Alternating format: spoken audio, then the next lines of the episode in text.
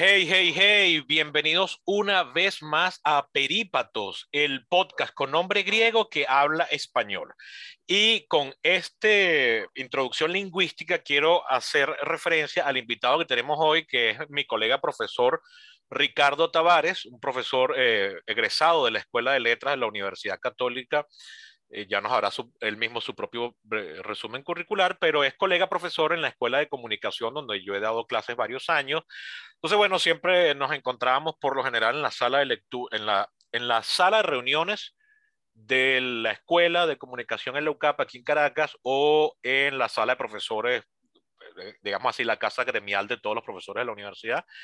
Y nos poníamos a hablar de los exámenes que estábamos corrigiendo, y cuando nos veníamos a dar cuenta no estábamos corrigiendo nada, sino que estábamos hablando sobre la evolución de la lengua, o de la última película que habíamos visto, o cualquier cosa, o cómo llamar qué en cada idioma, y si volvíamos al tema de los exámenes era cómo quitar puntos a los alumnos que escribían mal. Quise invitar a Ricardo porque es algo que a mí me atrae y me interesa, y a Ricardo le apasiona. Es la lengua como fenómeno en sí mismo, no como fenómeno, no tanto como fenómeno psicológico, biológico, sino la lengua como fenómeno per se, cómo evoluciona la lengua, y en particular la lengua castellana. Bueno, Ricardo por sus orígenes étnicos también se interesa mucho en la lengua portuguesa, porque es un venezolano de origen lusitano, y bueno, son dos lenguas muy, muy, muy, muy emparentadas. Quizás de las grandes lenguas del mundo son las dos lenguas, la lengua más cercana al castellano posiblemente sea el portugués, ya nos corregirá si estoy hablando huevonada, pero bueno, le interesa mucho el tema de la lengua, cómo evoluciona la lengua, cómo se adapta la lengua, y se lo toma en serio. O sea, tiene artículos publicados en revistas arbitradas e indexadas internacionalmente, participa de foros y de congresos internacionales. Y yo estoy convencido de que antes de cumplir 40 será un miembro de la Academia Venezolana de la Lengua. Será el miembro más joven, espero yo. No, ya tengo los 40, Sebastián. Bueno, entonces, hay que esperar un poco. Bueno, pero estoy seguro que aún así seguirá. Cuando finalmente entre va a ser el miembro más joven de la Academia Venezolana de la Lengua, no a donde tiene que ir a juro, y porque sí, si no este país no sabe nada de lo que está haciendo. Y bueno, ahorita lo último que me estaba contando justo antes de que empezáramos a grabar es que está interesadísimo en el fenómeno de lo que él llama las guerras editoriales en Wikipedia. Ya veremos si nos da chance más adelante de hablar de ese tema, pero primero que nada, bueno, le doy el paso ahora para que se nos presente él mismo, nos haga un breve resumen curricular y entremos de una a hablar de la lengua castellana o lengua española. Esa podría ser la primera pregunta, ¿no? ¿Cuál sería el nombre oficial de la lengua? Entonces, bueno, sin más preámbulos fastidiosos, Ricardo, cuéntanos quién eres. Bueno, gracias, Sebastián. Sí, efectivamente, soy graduado de Letras de la egresé en el 2005, luego egresé de la Universidad Simón Bolívar en la Maestría de Lingüística Aplicada. Actualmente estoy en la tesis doctoral en Educación en la Universidad Católica Andrés Bello, y ya mi vertiente profesional gira en torno a dos áreas, el área docente y el área editorial. Por el área docente, efectivamente, comencé como profesor de gramática, primero morfosintaxis del español, después al cambio del pensum en comunicación social, pasó a llamarse Fundamentos de Gramática, y luego el UCAM me ha ido abriendo campo a dar clases en materias relacionadas con la producción editorial. En comunicación social doy procesos editoriales. En la Escuela de Letras doy producción y edición de libros. Y en la Metropolitana también doy clases, pero allí me enfoco más en lengua portuguesa. Doy portugués como una materia electiva para toda la universidad. Ahora tendré otra electiva que recientemente se logró aprobar, que es lengua y cultura portuguesa. O sea, ahí voy a enfocarme más en la cultura de Portugal y cómo esa cultura, a través del idioma, a través de su historia, se ha proyectado en todo el mundo, ¿no? De alguna manera. Y, y cómo la geopolítica de Portugal tiene mucho que ver con la lusofonía y los países que fueron colonias portuguesas. Pero también por allá en idiomas modernos doy morfosintaxis el español. Bueno, esa es la vertiente docente. La vertiente editorial, me he dedicado a la corrección de textos desde el año 2005, o sea, que tengo unos 16 años dedicados a la corrección de textos. Corrijo libros generalmente de corte académico, revistas, de temáticas muy variadas, ¿no? Y actualmente estoy, de hecho, como corrector de planta en AB Ediciones, que es la editorial de la Universidad Católica Andrés Bello. Estoy desde el 2018 allí y, bueno, ha sido una experiencia formidable porque entonces es estar en otro ambiente de trabajo incluso más estable, es mucho más cómodo. Uno tiene su oficina allí en el Centro Cultural de la Universidad, que es donde está la biblioteca. Entonces es un ambiente formidable y bueno, a eso me he estado dedicando. Esto quiere decir que, bueno, yo tengo un lema propio, ¿no? Corrijo para vivir y vivo para corregir, ¿no? No hago otra cosa, porque si no son exámenes, son libros o revistas o qué sé yo, ¿no?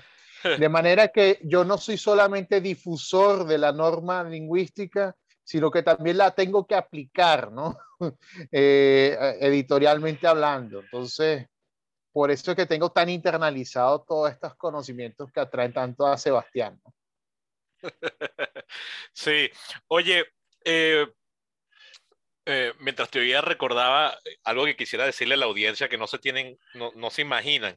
Tú mencionaste, exacto, la materia que tú dabas cuando nos conocimos se llamaba morfosintaxis, ahorita le cambiaron el nombre a gramática, me dijiste, ¿no? Gramática castellana. Fundamentos de gramática. Fundamentos de gramática, pero básicamente sigue siendo lo mismo que era antes morfosintaxis, ¿no? Sí, o sea, morfosintaxis como estaba concebida, se enfocaba más que todo en la teoría gramatical, ¿no? Y en el análisis de oraciones y clasificación de palabras. Solo que ahora a eso se le agrega un componente más bien práctico. Es decir, ¿para qué me sirve a mí conocer de complementos directos, de conjugación verbal, del régimen preposicional? ¿Qué voy a hacer yo con eso? Ah, bueno, eso te sirve para redactar con corrección. Eso te sirve para construir mensajes apropiados, decodificar mensajes. Entonces, la idea es esa, que recordemos que la Universidad Católica, al igual que la Metropolitana, están trabajando en el modelo de enfoque por competencias. Entonces, eso significa que tiene que haber una vertiente un poquito más práctica. Hay materias que propician más eso que otras, ¿no? Pero en general, la idea no es enseñar la teoría por la teoría misma, sino, bueno, sobre todo un muchacho de comunicación social, que es una carrera que de entrada es altamente pragmática. Bueno, ¿qué hago yo con esto? Si a mí me interesa la fotografía, si me interesa el cine, si me interesa estas cosas, bueno. Y uno le tiene que decir, oye, mira, pero ¿te gusta el cine? Buenísimo. Pero si vas a ser guionista, tienes que escribir bien. Si vas a ser periodista, tienes que escribir bien. Si vas a trabajar en publicidad, en medios, también tienes que escribir bien. Y el primer paso para eso es que conozcas tu lengua, conoces el código. Bueno, eso de que primero tienes que escribir bien, yo se lo aplicaría a absolutamente cualquier profesión, o sea, un médico, cualquier cosa, ¿no? Pero una cosa que quería comentarle a los escuchas es que es comiquísimo desde mi postura de profesor, que yo lo que daba en comunicación era materias de historias. Yo llamaba a las materias que yo daba el carril de apoyo, ¿no? Yo decía que la carrera tenía como un carril central que eran las materias propiamente comunicativas, de las cuales morfosintaxis era el primer eslabón. Después venía redacción 1, redacción 2 y redacción para los medios. Eso era en el viejo penso, no sé cómo se llamarán ahora. Y luego había como un carril de apoyo. Un poquito, pero... Luego venía, y también estaba comunicación oral, y después arriba aparecían fotografía y esas cosas, pero todas yo las ponía en el mismo tronco o en el carril de la comunicación. Y luego había como lo que yo llamaba el carril de apoyo, que era como las rueditas que le ponían a uno cuando era niño en las bicicletas para aprender a montar. O sea, como que para mantener el equilibrio está lo que yo llamo las materias de apoyo, que eran las que yo daba, que eran se llamaban antes Historia de la Cultura, ahora ahora se llaman cultura I, pero termina siendo lo mismo, termina siendo historia. Pero desde esa postura de profesor era muy cómico ver cómo para los alumnos de comunicación las materias de redacción, vamos a llamarlas así, eran lo que cálculo para los ingenieros en los primeros semestres de ingeniería. O sea, claro, era la que le sacaba canas verdes, era la por la que sufrían, era por la que perdían un semestre y se retrasaban. Era, y era cómico ver que además era, como la evaluaban, me imagino que sigue siendo así, la evaluaban de forma continua, o sea, casi todas las semanas había una evaluación, era el mayor generador de estrés. Y entonces era... de hecho, ustedes les tenían que... Sí, a mí me daban un curso de 100 alumnos, pero ese mismo curso de 100 alumnos, cuando llegaban a morfosintaxis, o sea, en ese mismo semestre, estaban divididos en 3 o 4 microsecciones, o sea, parcelas dentro de la misma sección, para que un profesor pudiese tener menos trabajo. Claro, claro, ustedes como profesores siempre estaban corrigiendo, pero los alumnos siempre estaban siendo evaluados y eran... Yo recuerdo una vez, yo pedí un aula extra para una clase extra, en una de esas aulas que tenía aire acondicionado, que tenía vidrios ahumados para poder usar el proyector, y yo recuerdo arriba en el último piso, yo recuerdo una alumna, ay, yo odio esta aula. Y yo, bueno, ¿qué te hicieron a ti aquí, mija? Es que aquí es donde vemos morfosintaxis.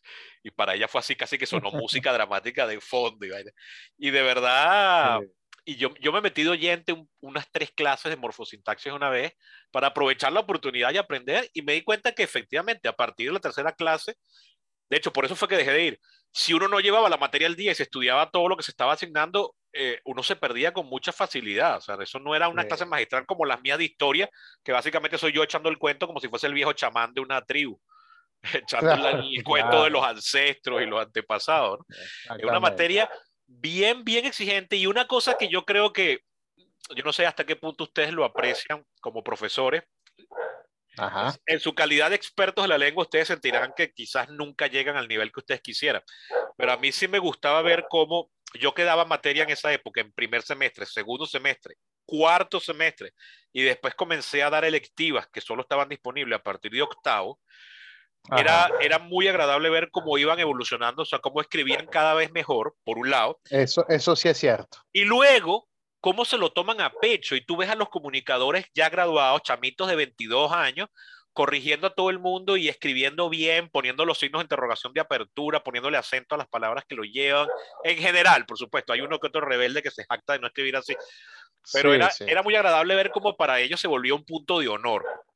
Y de hecho, ahí también, y eso es triste, la universidad está teniendo que, yo recuerdo las profesoras mayores que nosotros nos decían, estas materias no existían en el pensum original, cuando la carrera era periodismo, porque ya los chamos salían del colegio con muy buena preparación de escritura. Y ya eso no pasa, y la universidad ha tenido que suplantar al colegio. Y una de las pruebas de eso es que esas materias de escritura se extendieron transversalmente a todas las carreras de que imparte la UCAP.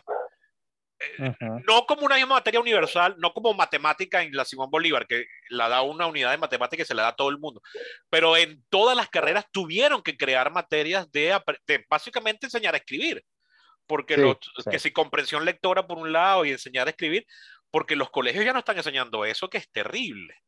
Y es básico para cualquier profesión, de verdad. Uno a veces va por la autopista y lee una valla publicitaria, y yo a veces, verga, me provoca pararme y bajarme con una brocha. Dice, verga, ¿quién coño escribió esta mierda? O sea, no. Y luego, bueno, y eso por no hablar de la extensión de errores comunes, producto de esto, los barbarismos, las importaciones de palabras, los significados torcidos, que ya de eso hablaremos más adelante, ¿no? Pero mira, cuando te introduje, dejé una pregunta al aire. ¿Cuál es el nombre verdadero, si es que existe un nombre oficial? Si es que tal cosa existe o es necesaria, de la lengua en la que estamos hablando. Bueno, el nombre de la lengua muchas veces acaba siendo el nombre del país donde se originó esa lengua. Entonces, ¿qué pasa? En el caso nuestro, ¿castellano o español? Castellano se llama así porque la lengua surge en Castilla. ¿Okay? Recordemos que España es un país que está atomizado en diferentes regiones, y esas regiones o bien tienen otras lenguas, por ejemplo el gallego, el asturiano, el leonés, el aragonés, el catalán, el vasco, ¿no? pero también este castellano que comenzó en el norte de España, por ahí por Cantabria, empezó a expandirse en forma de cuña hacia el sur, y esa expansión sobre todo se propició la era de los Reyes Católicos. Y entonces, claro, recordemos que España en ese entonces, estamos hablando siglo XV por allí, todavía había taifas, califatos árabes, y entonces en la medida que se fueron conquistando, bueno, también la lengua se fue expandiendo, pero es que también hubo una mezcla de los romances con el árabe, y estaba el mozárabe, bueno, todo ese tipo de cosas surgieron, pero la lengua originalmente se origina en Castilla, de ahí el nombre castellano. De hecho, Andrés Bello llama a la gramática que él escribió en 1847, gramática de la lengua castellana destinada al uso de los americanos. Y él, de hecho, allí dice, llamamos lengua castellana, y en ese entonces se usaba lengua española, pero para Bello en ese momento no la considera tan apropiado el nombre. Y con menos propiedad español, pone como un inciso allí, porque se originó en Castilla, y echa ese cuento, ¿no? Claro, esto cambia hacia el siglo XX empezando, ¿no? Ya, por ejemplo, Ramón Menéndez Pidal en los años 20 ya te habla de lengua española.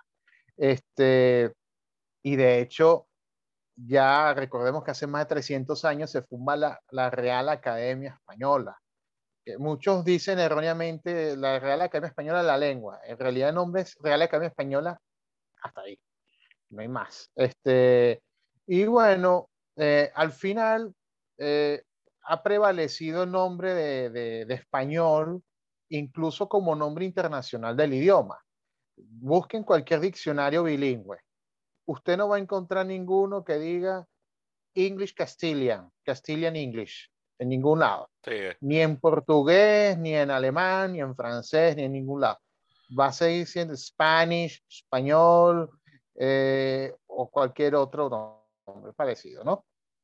Bueno, dentro de España, de pronto, entre los catalanes, entre los gallegos, sí puede ser que aparezca castellá catalá, o castellán galego, ahí sí puede ser, porque dentro de España existe ese debate de que, bueno, el gallego, el catalán, son lenguas tan españolas como el castellano. Entonces, dentro de España prevalece mucho. Pero hoy en día ese debate está superado, o sea, se puede usar indistintamente castellano o español. Lo que pasa es que español, creo yo, es como el nombre más internacional. No es igual que el francés. Bueno, nadie dice Languedoc, que es francés y punto. O nadie dice que es el toscano en el caso italiano. Sí, ese era el que estaba pensando que te iba a decir. Son variantes. Ahí yo siempre he citado, hay una frase memorable de un lingüista judeo-alemán, si mal no recuerdo, se llama Max van Rijn. Alguien una vez le preguntaron, alguien una vez le preguntó a él, ¿cuál es la diferencia entre lengua y dialecto? Y entonces él lanza una respuesta audaz, ¿no? Lengua y dialecto. Esa era la pregunta, te cuento, era la pregunta que yo te iba a hacer cuando terminábamos este segmento, así que adelántate. Bueno, es que todo esto va concatenado. Uh-huh. La respuesta que él dio es esta, bueno, una lengua es un dialecto con ejército y armada. Qué buena respuesta. Tal cual. Porque es verdad, o sea, muchas veces la distinción entre lengua y dialecto es más política que lingüística. ¿Entiendes? Entonces, yo recuerdo, en portugués pasa mucho respecto al gallego, porque la lengua portuguesa y el gallego fueron realmente una sola lengua en la Edad Media. ¿Ok? Que sí. Claro. ¿Cómo llamarla? Entonces, algunos la llamaban gallego sin más porque efectivamente se originó en Galicia. Recordemos que Portugal antes era un condado, era el condado portucalense, que eso llegaba hasta el río Douro, en Oporto, y hasta ahí llegaba. O sea, eso para abajo era territorio árabe. Y ese condado formaba parte del Reino de León. que era la antigua Galicia, pues. Entonces, el gallego nace en Galicia realmente. Yo siempre he dicho que Galicia es la cuna de la lengua portuguesa. Y tienen, solo que, ¿qué pasó? Yo he visto que tienen las mismas reglas, no sé si la palabra correcta aquí es ortográfica, que por ejemplo, el sonido L lo hacen con L y H. Ah, sí, bueno, en portugués, lo que sería el equivalente a nuestra L, en portugués sería una LH, pero en gallego se mantiene la doble L. Pasa que en gallego hay un problema, ¿no? Que hay como dos tipos de ortografía. Hay una más autonomista, ¿vale? Si es gallego, pero distinto al portugués, y hay otra que es más lusitanista, más cercana a la manera portuguesa de escribir. Bueno, ese es otro lío. El hecho es que a lo que iba con esto de lengua y dialecto, ¿no? Yo he leído gramáticas hechas por portugueses que te ponen dialectos portugueses hablados en Galicia. Yo, no, eso no es verdad, eso es lengua gallega. Entonces, el gallego es una suerte de portuñol, tampoco, eso no es. Ya la categoría de gallego es eso, lengua, pero lo que pasa es que es una lengua que evolucionó hacia una dirección y el portugués a otra, ¿no? Claro, porque después de un punto se estableció una frontera entre ambos países y comenzó a haber una evolución. Fíjate, yo aquí voy a meter mi cuñita de profesor de historia. Para el momento en que se da el matrimonio de los Reyes Católicos, en 1474, Castilla era, como tú bien dijiste, el más grande de todos los reinos de la península ibérica. Eran unos 8 millones de habitantes en esa época. Mientras que Aragón, de la cual Cataluña era como su parte más, el condado de Barcelona, que era como se llamaba en esa época, era como la parte más dinámica y vital, pero el reino recibe el nombre de Aragón, que es más interior, más hacia Castilla, era apenas 1 millón de habitantes. Y de hecho, la dinastía que se casa con las dos dinastías, mejor dicho, la dinastía era la misma en los dos lados de la frontera, la dinastía Trastámara, que por cierto es un nombre gallego, es de una esquina noroeste de Galicia, y el idioma que hablaban los Trastámaras de Aragón en su casa era el castellano, y para el rey Fernando fue un decreto casi que automático y muy sencillo de que, mira, la lengua oficial va a ser ahora el castellano, cuando se casa con la reina de Castilla, porque además cuando ellos se casan, ninguno de los dos es reyes, ellos son príncipes herederos.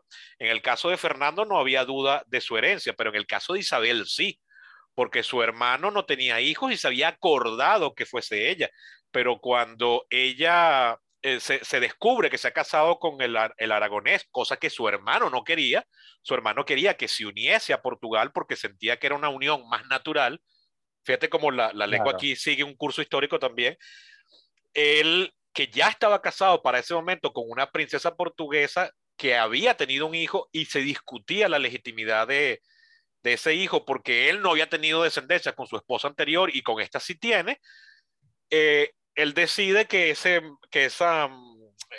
acuerdo de herencia se rompe y que la heredera va a ser su hija, que es la famosa Juana la Beltraneja, que le atribuían que era hija de un tal Beltrán de la Cueva, que era un noble asociado al bando de Isabel. O sea, la vaina es una novela bastante rocambolesca, pero ellos deciden que no, y eso implicó una guerra sucesoral dirigida por el rey portugués que invadió Castilla y que las tropas aragonesas tuvieron que asistir a Castilla, y eso llegó a estar en entredicho. O sea, casi la corona pasa a manos portuguesa, y luego un siglo después, porque uno de los acuerdos para solucionar eso fue que, bueno, los hijos de los reyes castellanos, de los reyes católicos, se casarían con los hijos del rey portugués.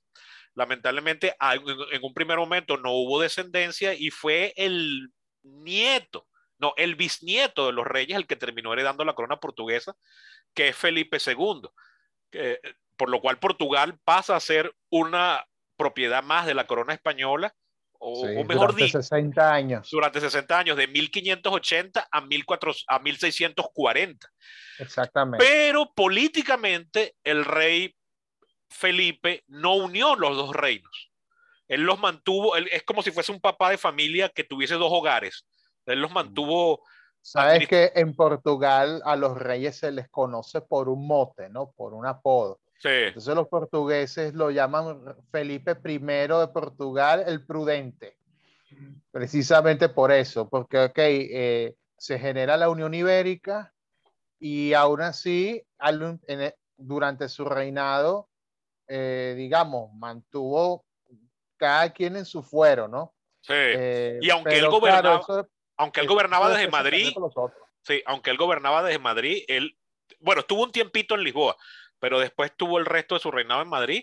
Él era administrativamente separado, o sea, eran consejos diferentes, leyes diferentes para los dos reinos, y hay historiadores modernos del siglo XX que consideran que eso fue un error, que Felipe debió haber unido los dos reinos, como ya se habían unido Castilla y Aragón, y haberse mudado a Lisboa, y poner la sede de todo el reino en Lisboa y gobernar el imperio, que para ese momento era el imperio más grande que había conocido la historia de la humanidad, y que solo será superado 2 siglos después por el imperio inglés, que debió haberlo gobernado desde Lisboa. Es lo que dicen, por ejemplo, los famosos historiadores de la Escuela de los Anales en un libro que tengo aquí atrás mío, que se llama El Mediterráneo y el Mundo Mediterráneo en el tiempo de Felipe II. Pero bueno, esto me desvié del tema lingüístico, ¿no? Es que las dos cosas van unidas. Pero las dos cosas están muy unidas, exacto. Y bueno, eso implica que Brasil fue parte del mismo reino de Felipe II, fue parte del imperio también en algún punto. Eso es lo que hacía el imperio gigantesco. Sí, sí, sí, pero aún así las colonias portuguesas comenzaron a ser descuidadas, y ya para el Felipe IV de España, entonces todo eso empezó a torcer, y eso fue lo que empujó a la reconquista de la independencia el 1 de diciembre de 1640, que es feriado nacional en Portugal. Ah, no sabía ese dato. El 1 de diciembre. Sí, es feriado portugués allá por eso. Creo que el periodo del nombre es ¿cómo es que es? La reconquista de la independencia o algo así, se me fue ahorita la onda. Bueno, lo cierto es que, bueno, fíjate que a pesar de esa Unión Ibérica y que justamente a raíz de esa Unión Ibérica hubo muchos portugueses aquí en Venezuela en la época colonial, fíjate que bueno, las dos lenguas se mantuvieron relativamente separadas. De hecho, se trató de demostrar que, oye, la lengua, y lo hace Camões lo hace en los Lusíadas, trata de escribir, incorpora vocabularios cultos a la lengua portuguesa, un poco para hacer ver, mira, la lengua portuguesa tiene tanto estatus como la castellana. Ese Camões es el jesuita Luis de Camões. Había ahí todo un debate. Mira, disculpa, te preguntaba, ese Camões... Audio. Ajá. ¿Me oyes ahorita? Sí, sí. Ah, te preguntaba si ese Camões que cita es el jesuita Luis de Camões, o es otro Camões. Sí, Luis de Camões, que es el famoso escritor de los Lusíadas, es el padre de las letras portuguesas. Sí, es de finales del siglo XVI, si mal no recuerdo. Os Lusíadas es la gran epopeya nacional en la que él cuenta el viaje de Vasco da Gama a la India. Ah, exacto, sí, porque Camões estuvo en China y todo. Sí, sí, sí. De hecho, hubo un naufragio y salvó la obra allí, no sé qué. Bueno, hay todo un legendario. Hay todos unos cuentos con eso. Sí, bueno, volviendo a todo esto, lengua y dialecto, ¿no? Sí, y volviendo a la pregunta inicial, efectivamente el español y el castellano hoy en día se establecen como términos equivalentes. O sea, no pasa nada si tú dices castellano o español, pero la tendencia es usar más español, considerando que es como una lengua más, es el nombre más internacionalizado, además que es una lengua global. Entonces ya eso está más que superado, y eso que nuestra constitución desde hace mucho tiempo, no solo la actual, las anteriores versiones decía, la lengua de uso oficial en Venezuela es el castellano. Ellos no usan, y uno estudia en el colegio castellano y literatura. Pero igual eso hoy en día es intercambiable. Y no sé si me tenías alguna otra inquietud. Sí, alguna... en cuanto a ahora tu otra área de interés, que es la enseñanza de la lengua, y mencionaste que el enfoque que se está dando ahorita en la Escuela de Comunicación ha cambiado. Yo recuerdo hace unos años uno de estos lingüistas venezolanos que tenía columna en el Nacional, que ahorita no recuerdo su nombre. ¿Será Alexis Márquez? Ajá, él, gracias. Estoy casi seguro que era él, que en una entrevista de radio que le puedo haber escuchado, yo qué sé, por allá por el 2009 o 2007, por allá. Él decía que a él le parecía que la lengua se estaba enseñando mal y que no era necesario a nivel escolar enseñar todos estos elementos teóricos de la lengua que no tienen ninguna utilidad práctica para poder escribir bien. Y yo recuerdo que en 9º grado, cuando me estaban enseñando en matemática cosas difíciles para un chamo de 14, 15 años, como sistema de ecuaciones y ecuaciones de 2º grado, yo recuerdo que una materia que también me torturaba muchísimo en 8º y 9º era castellano y literatura. O sea, las cosas que nos enseñaban ahí, todo aquel cuento de cómo estaban compuestos los poemas y la métrica y las partes de una oración, porque en primaria uno le enseñaban sujeto, verbo y predicado, y yo pensaba que era facilito, hasta que llegué a 8º y luego 9º, y entonces resulta que estaba el sujeto, el verbo, el predicado, pero yo no sé, ya hasta olvidé los nombres porque creo que los rechacé después como mecanismo de defensa psicológico, pero que si el conjuntivo, el conector, todas aquellas vainas, y había que identificar, había que hacer taxonomía de la oración en los exámenes. Yo decía, coño, puede ser muy interesante ver que la lengua es rica, pero hasta qué punto ¿es esto necesario a ese nivel tan juvenil para simplemente escribir bien? Yo sí creo que, claro, que oye, un análisis, uno puede hacer hasta análisis político a través de la lengua. Fíjate, ahorita en una materia electiva que yo estoy dando en la UCAP, en este momento, finales del primer semestre del año, agosto 2021, yo estoy cerrando una materia que se llama Sistema Político de los Estados Unidos y asigné unas películas para ver. Hay una película que puse que está en Netflix del año pasado que se llama The Trial of the Chicago 7, el juicio de los 7 de Chicago, que fue un evento histórico a principios de los 70. Y hay una parte en que están peleando los 7 acusados que tienen posturas políticas, si bien semejantes, muy distintos en el accionar político entre ellos. Y hay un personaje que era un hippie, que era un movimiento político dentro de los demócratas, que le critica a otro su postura sobre la base de sus escritos políticos publicados en prensa y en discursos famosos. Él le dice, yo sé que tu forma de accionar es otra porque yo he leído tus artículos y yo me he dado cuenta que tú confundes los, y ahí perdí el término con la memoria, él le está criticando algo así como que confunde los adverbios con otra palabra, pero dando a entender ahí, o sea, derivando de ese análisis muy bueno lingüístico, una postura política. O sea, tú quieres hacer pasar tus ambiciones personales por posturas políticas universales. Y él deriva toda esa crítica de sus compañeros a través de un análisis textual de sus publicaciones. Yo digo, vale, qué arrecho, como qué buen ejemplo esto de la utilidad de la lengua. Pero yo digo, ¿hasta qué punto para enseñar a la gente simplemente escribir bien hace falta conocerse toda la teoría de las partes de una oración? Yo sufrí con eso tanto como estaba sufriendo al mismo tiempo con la matemática de 9º grado, que estaba a nivel de, y todavía no era trigonometría, pero era ya álgebra avanzada, entre comillas, con sistemas de ecuaciones de 2º grado y aquellas cosas. Yo decía, coño, pero qué necesidad hay, ¿no? De meterse en eso. Entonces, no sé, me gustaría ver tu postura, que tú de repente me dirás, no, sí es importante porque, o me darás la razón, o le darás un matiz. Claro. Bueno, es obvio que el conocimiento de la escritura pasa por el conocimiento del código, ¿ok? Que es un poco lo que intento hacer con la materia. Bueno, ¿cuáles suelen ser los errores más comunes en términos gramaticales? Ya no en términos de ortografía, que suelen ser los que la gente detecta más rápido. Por ejemplo, errores de conjugación verbal, especialmente de los verbos irregulares. Entonces, uno allí tiene que acotar, bueno, mira, esto se conjuga de esta manera, no de otra, y uno explica el por qué. Otro error muy frecuente es la concordancia.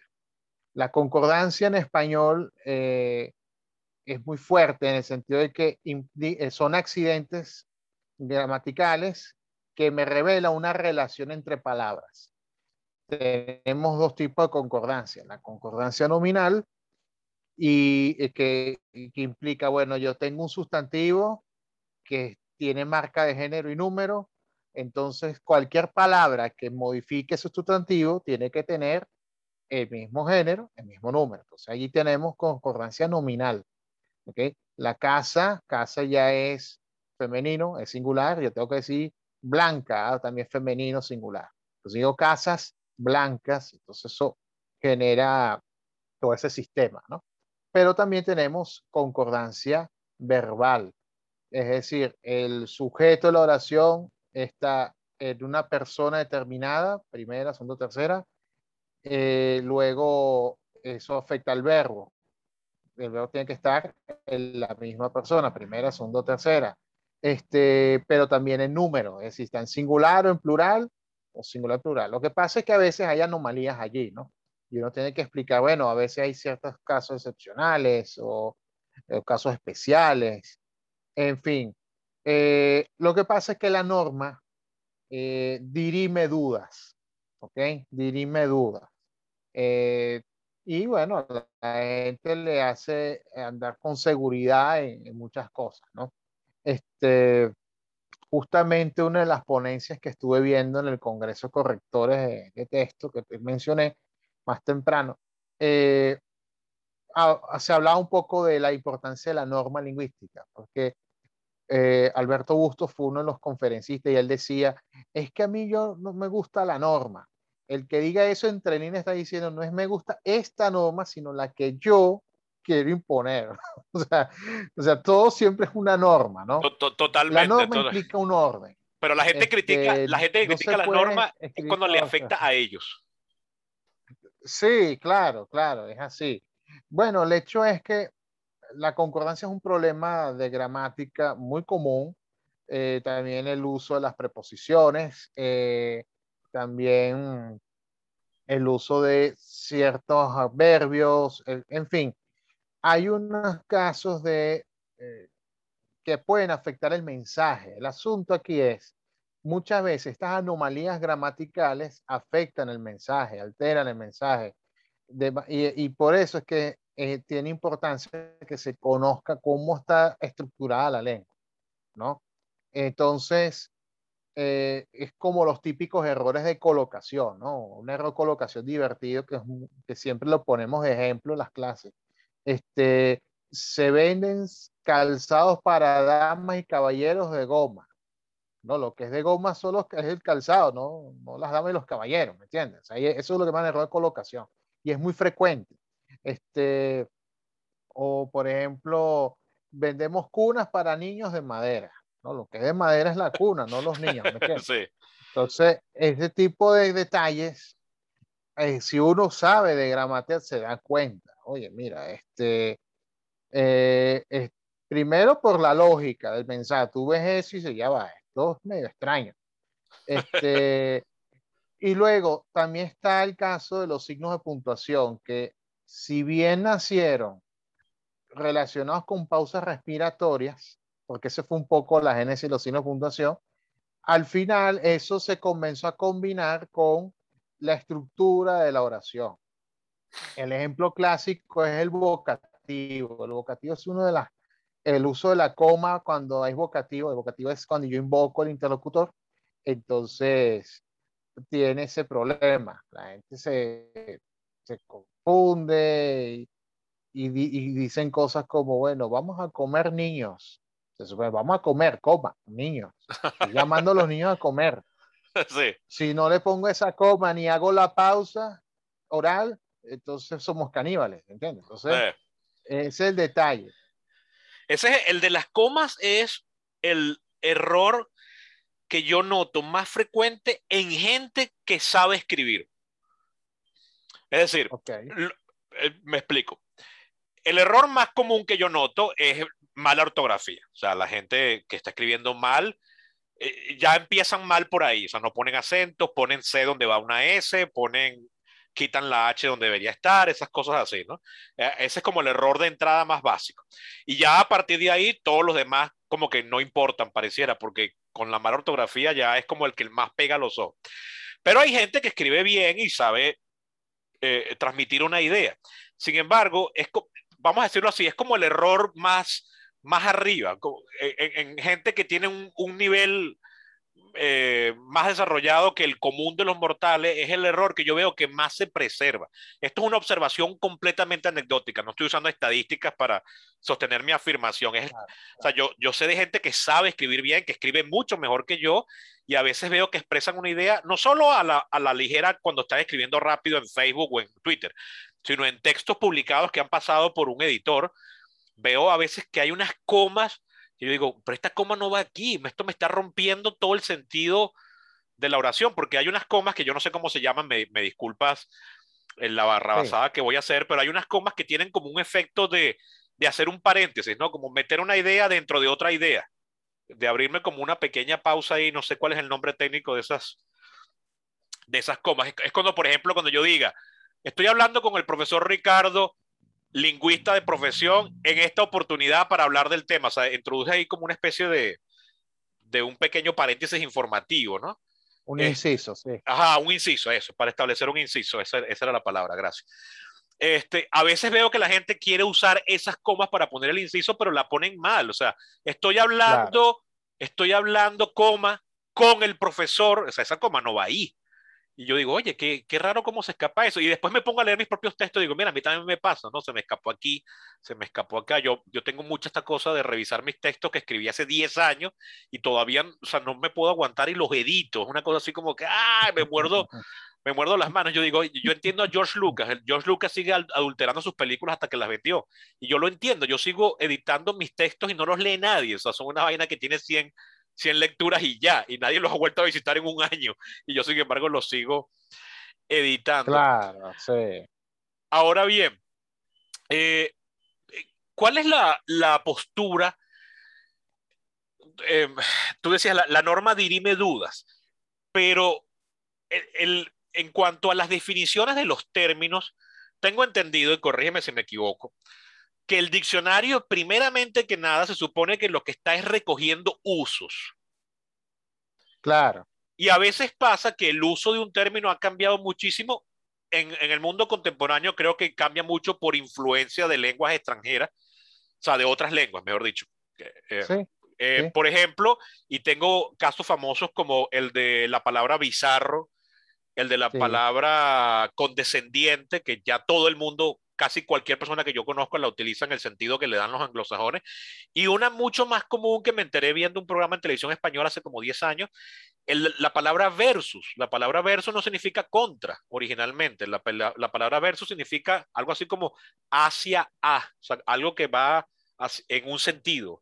En el caso concreto venezolano tenemos algo que tú y yo hemos comentado, el de la palabra senda, que lo que significa es un par o a cada uno, ¿no? O sea, cuando tú estás dándole, por ejemplo, un padre le da sus... sería sendos. Ah, sendos, perdón. Sería sendos. Sí, exacto. Sí, si yo digo, bueno, qué sé yo, los dos recibieron sendos disparos, a cada uno recibió un disparo, ese es sendos. Ajá, exacto. Sí, solo que acá en Venezuela tiene yo creo que es un venezolanismo, ya usarlo como una suerte de adverbio que intensifica un adjetivo. Sí. ¿No? Ese tipo es senda rata. Sí, exacto. Eso es muy nuestro. Eso es muy nuestro. Y tienes, por ejemplo, el caso también del venezolanismo burda. Que burda lo que quería decir originalmente es algo inacabado, con poco nivel de acabado, poco detalle, y en Venezuela lo utilizamos como un aumentativo, creo que es la palabra, ¿no? Cuando algo tiene como mucho tamaño, alguien está burda de arrecho, o sea que está muy arrecho, muy molesto. Bueno, a veces esos usos hasta cambian entre países. Justamente ayer en un chat que tenemos los correctores de varios países, una que dijo, ay, esta es una community manager chimba, ¿no? Y es ecuatoriana, y está usando chimba como lo usamos nosotros. Pero resulta que un corrector amigo nuestro colombiano decía, ah, pero en Colombia una chimba significa que algo es muy bueno. Oye, esa fiesta fue una chimba. Sí. Que no es lo mismo de que si esta fiesta fue chimba. Es lo contrario. Es diametralmente opuesto, además. Sí, yo no sé si tú que estuviste en una temporada en Colombia detectaste ese uso por ahí, pero... El más famoso que genera conflictos en los venezolanos es la palabra arrecha. Claro. Arrecho en venezolano es molesto, bravo, y en Colombia es excitado sexualmente, además. Sí, es que en todos los países de América, excepto Venezuela, tiene ese sentido. Lo gracioso es que en Venezuela, esa palabra en Venezuela es polisémica. Sí, dependiendo del contexto tiene mucho significado. Sí, es verdad. Puede ser esa, una persona enfadada puede usarse esa palabra, pero algo muy grandioso también. Oye, lo que hizo Yulimar fue arrechísimo. Sí, exacto. Por ejemplo, o sea, por ejemplo, oye, medalla de oro y rompió récord, y ¿entiendes? Entonces, también puede representar algo impresionante. Sí, también a veces la misma frase entre un país y otro tiene distintos significados. No es lo mismo decir en Venezuela, ese es un pedazo de carro, que en España decir pedazo de coche. Oye, son dos cosas distintas. En España eso quiere decir es un vehículo a todo dar. En Venezuela un pedazo de carro, un carro no sirve. Sí. Es muy malo. Entonces, fíjate, hasta las mismas palabras, en el mismo orden, dependiendo del país, varía. ¿Esto qué quiere decir? Que la lengua española, eso lo explica muy bien Manuel Seco, tiene algo así como una supernorma, ¿verdad? O sea, tenemos una norma lingüística que es común a todo el orden hispano, pero también hay normas locales.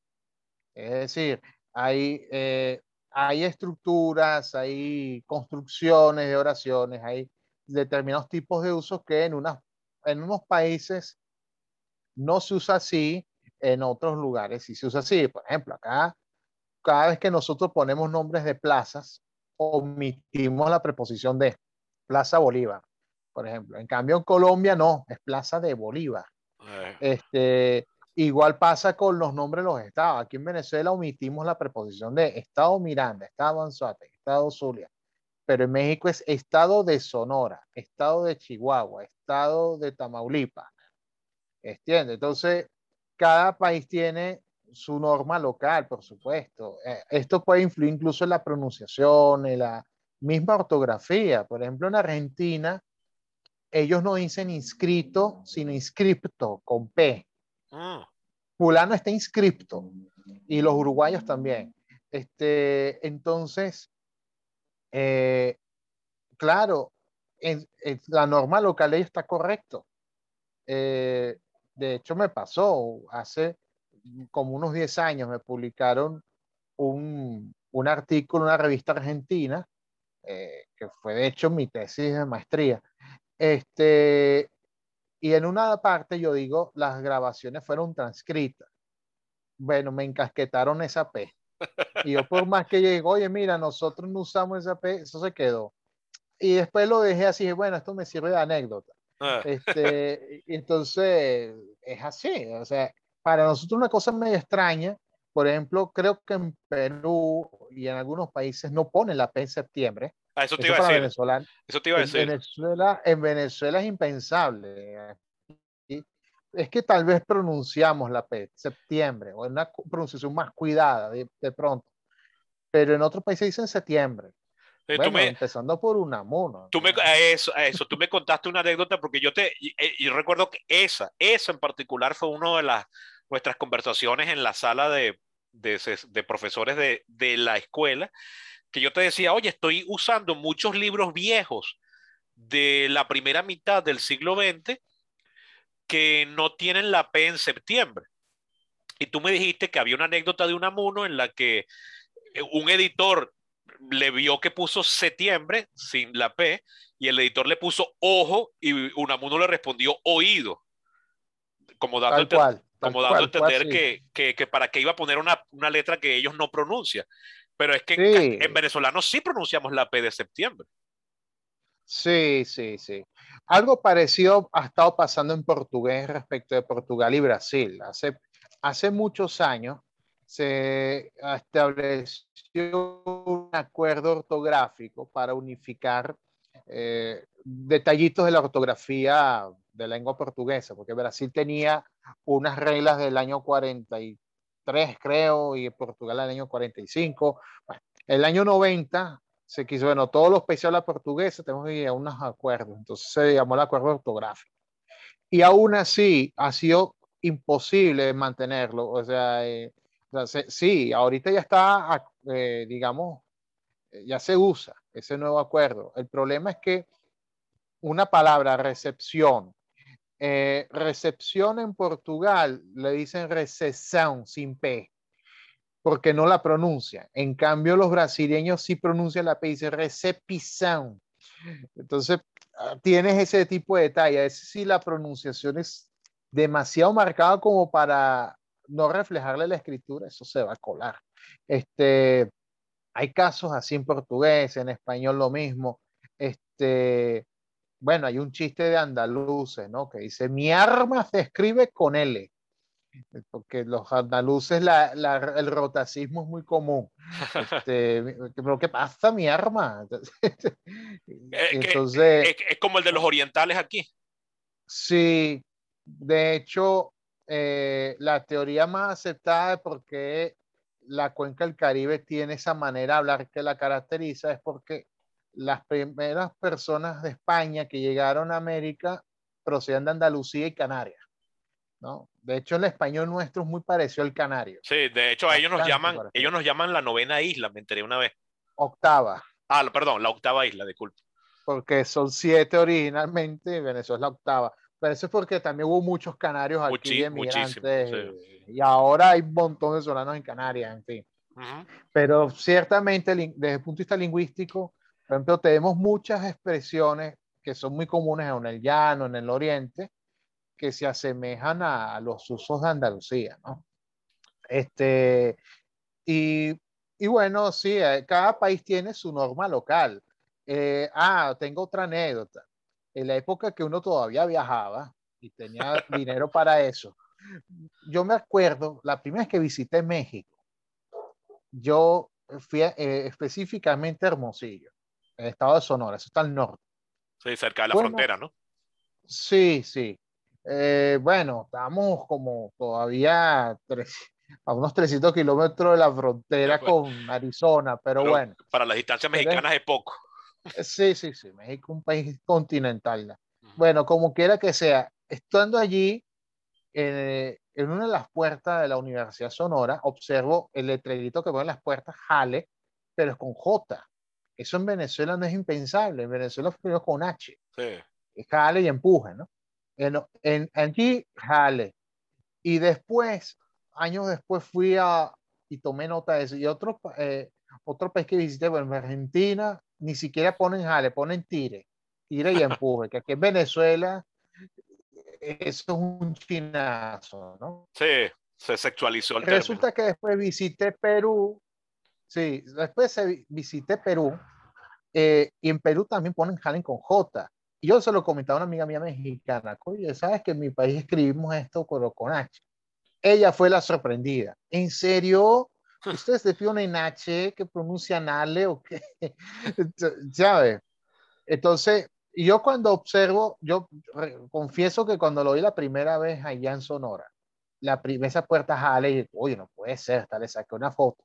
Pero cuando veo segunda puerta, tercera puerta, cuarta, quinta, cena en la universidad, en un restaurante, en el hotel, a donde fuera, exactamente iba yo, bueno, no, esto tiene que ser norma, esto no puede ser un error. Entonces yo llegué a esa conclusión. Hay otro dato curiosísimo. Casi todos los países de América escriben Cusco con Z, excepto en Perú. Los peruanos escriben Cusco con S.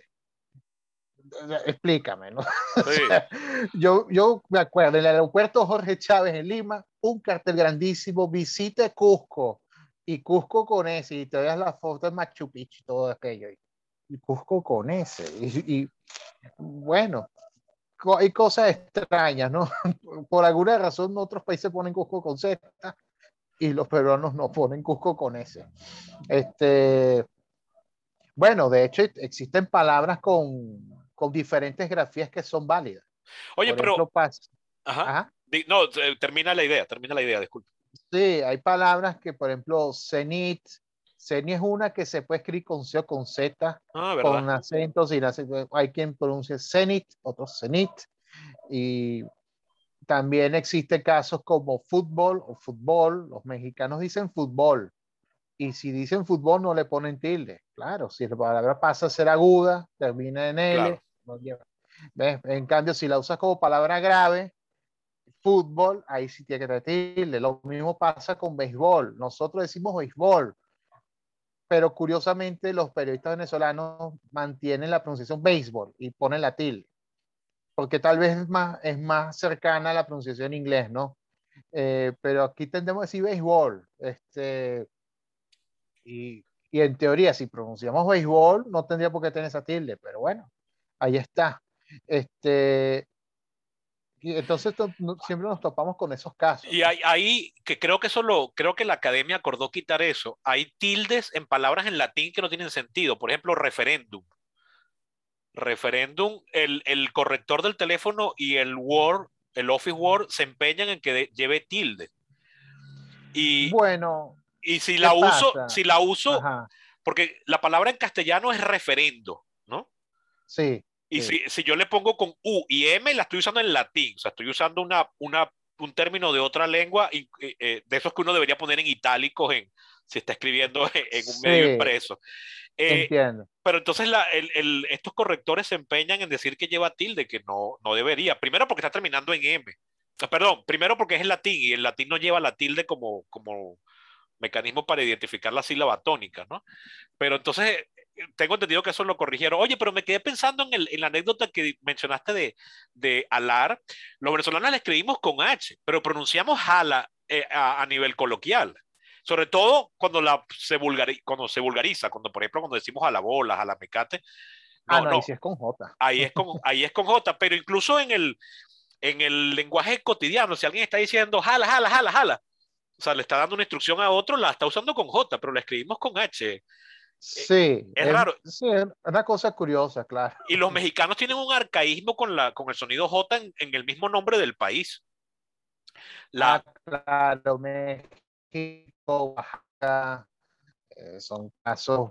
Sí, varios, exacto, Oaxaca. Sí, porque esa X era la que... era la manera como se representaba ese sonido. Ese sonido es un poco en español. Ya hacia siglo XVI, XVII, que esa X antes se pronunciaba como una Y, como dicho, cuando se significa dijo, que era un uso medieval. Ya hacia los años de 1600, 1700, empieza a usarse con J. Pero se mantiene esa X, y ese uso es el que le llega a esas colonias de América. Claro, para el mexicano, los españoles durante mucho tiempo se empecinaron en escribir México con J. Eso los mexicanos simplemente no lo aceptan. Fíjate que mantiene Texas, la X. Sí. Texas en castellano es Texas. Es Texas, sí. Y el gentilicio es tejano. Ajá. Es tal cual. Pero fíjate cómo es la cosa. Los estadounidenses, cuando se refieren a México, dicen México, porque hacen la lectura de la X en inglés como KS, ¿no? Sí. Entonces, pero es eso, los mexicanos defienden esa X porque, claro, eso les remite a los mexicas, y entonces les hace esa reminiscencia a su pasado indígena. Entonces, bueno, hay un poco de eso, ¿no? Fíjate, te paso el dato, no sé si lo sabía. Nuestra primera constitución, la de 1811, que solo duró meses de vigencia y no fue aceptada por todo el país, los poderes ejecutivos los escribe con X. Sí. Pero es ejecutivo. Sí. Bueno, fíjate que en portugués se mantiene con X, pero se pronuncia ejecutivo. Ejército, y es con X. Ejercicio. Pero la brasileña, esta famosa Xuxa, ahí. Ah, claro. Sí, es que la X en portugués tiene varios sonidos posibles. Dependiendo como los que mencioné. Sí, por ejemplo, palabras que arranquen con E, es un sonido como de zumbido, zzz, sonoro, exército, ejercicio. Pero, por ejemplo, tenemos esos como Xuxa, Xadrez, que es el ajedrez, Sheriff, que es sheriff, o Sheikh, que es el sheikh, viene el sheikh y el jeque. Sí, el árabe, exacto. Exacto. Y bueno, tenemos el ojalá, que viene de inshallah en árabe, y en portugués es ojalá con X. O sea, la X ha estado muy asociada a estos sonidos, el gallego todavía lo mantiene. Por ejemplo, juventud en gallego, juventud con X. En cambio, en portugués se escribe con J y es un sonido un poquito diferente, juventud. Juventud.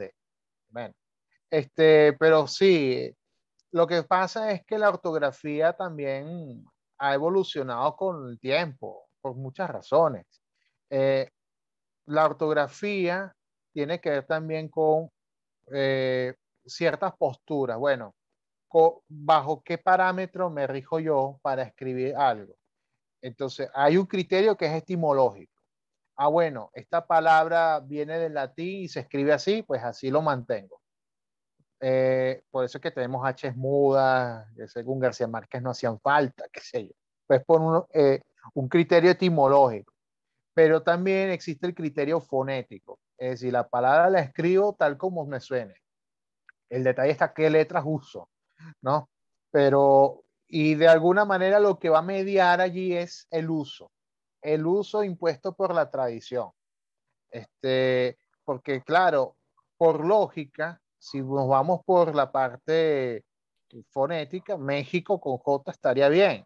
No hay problema. El problema es que hay una tradición de por medio y una preferencia. Entonces, bueno, quedó México porque así se escribía al principio y bueno, visualmente quedó. Es como pretende escribir Venezuela con B alta y S. Eso a nosotros nos chocaría una barbaridad, aunque en términos fonéticos está bien, pero es porque hay medio una tradición, una etimología, por eso nos recuerda la pequeña Venecia y todo eso. Entonces, todo ese tipo de cosas son arbitrarias, ¿no? Son arbitrarias. Eso es lo que en realidad son. Déjame aprovechar esta oportunidad para hacer aquí un pequeño inciso comercial mencionando a nuestros aliados y ya volvemos.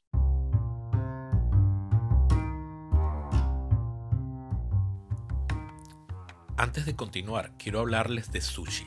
En concreto, de Bocadillo Sushi, la marca de sushi a domicilio de Luis Juárez, sushero con décadas de experiencia en el ramo y con quien llevo trabajando desde 2016. Miren, se los voy a poner así. Antes de conocer a Luis, a mí no me gustaba el sushi. Y ahora soy un fanático. Pero no se conformen con lo que les digo. Vayan a su cuenta de Instagram y vean las fotos y lean los testimonios. Si viven en Caracas, les recomiendo su bandeja de 3 roles, que equivale a 30 piezas. Y si llaman de parte mía, Sebastián Cova, les regalarán una bandeja extra de ensalada dinamita. Vayan a Bocadillo Sushi en Instagram y hagan la prueba. Si no viven en Caracas, no importa, porque pueden darle ese regalo a alguien que quieran y que viva aquí, pagando por Zelle o PayPal. Bocadillo Sushi, el mejor sushi para llevar.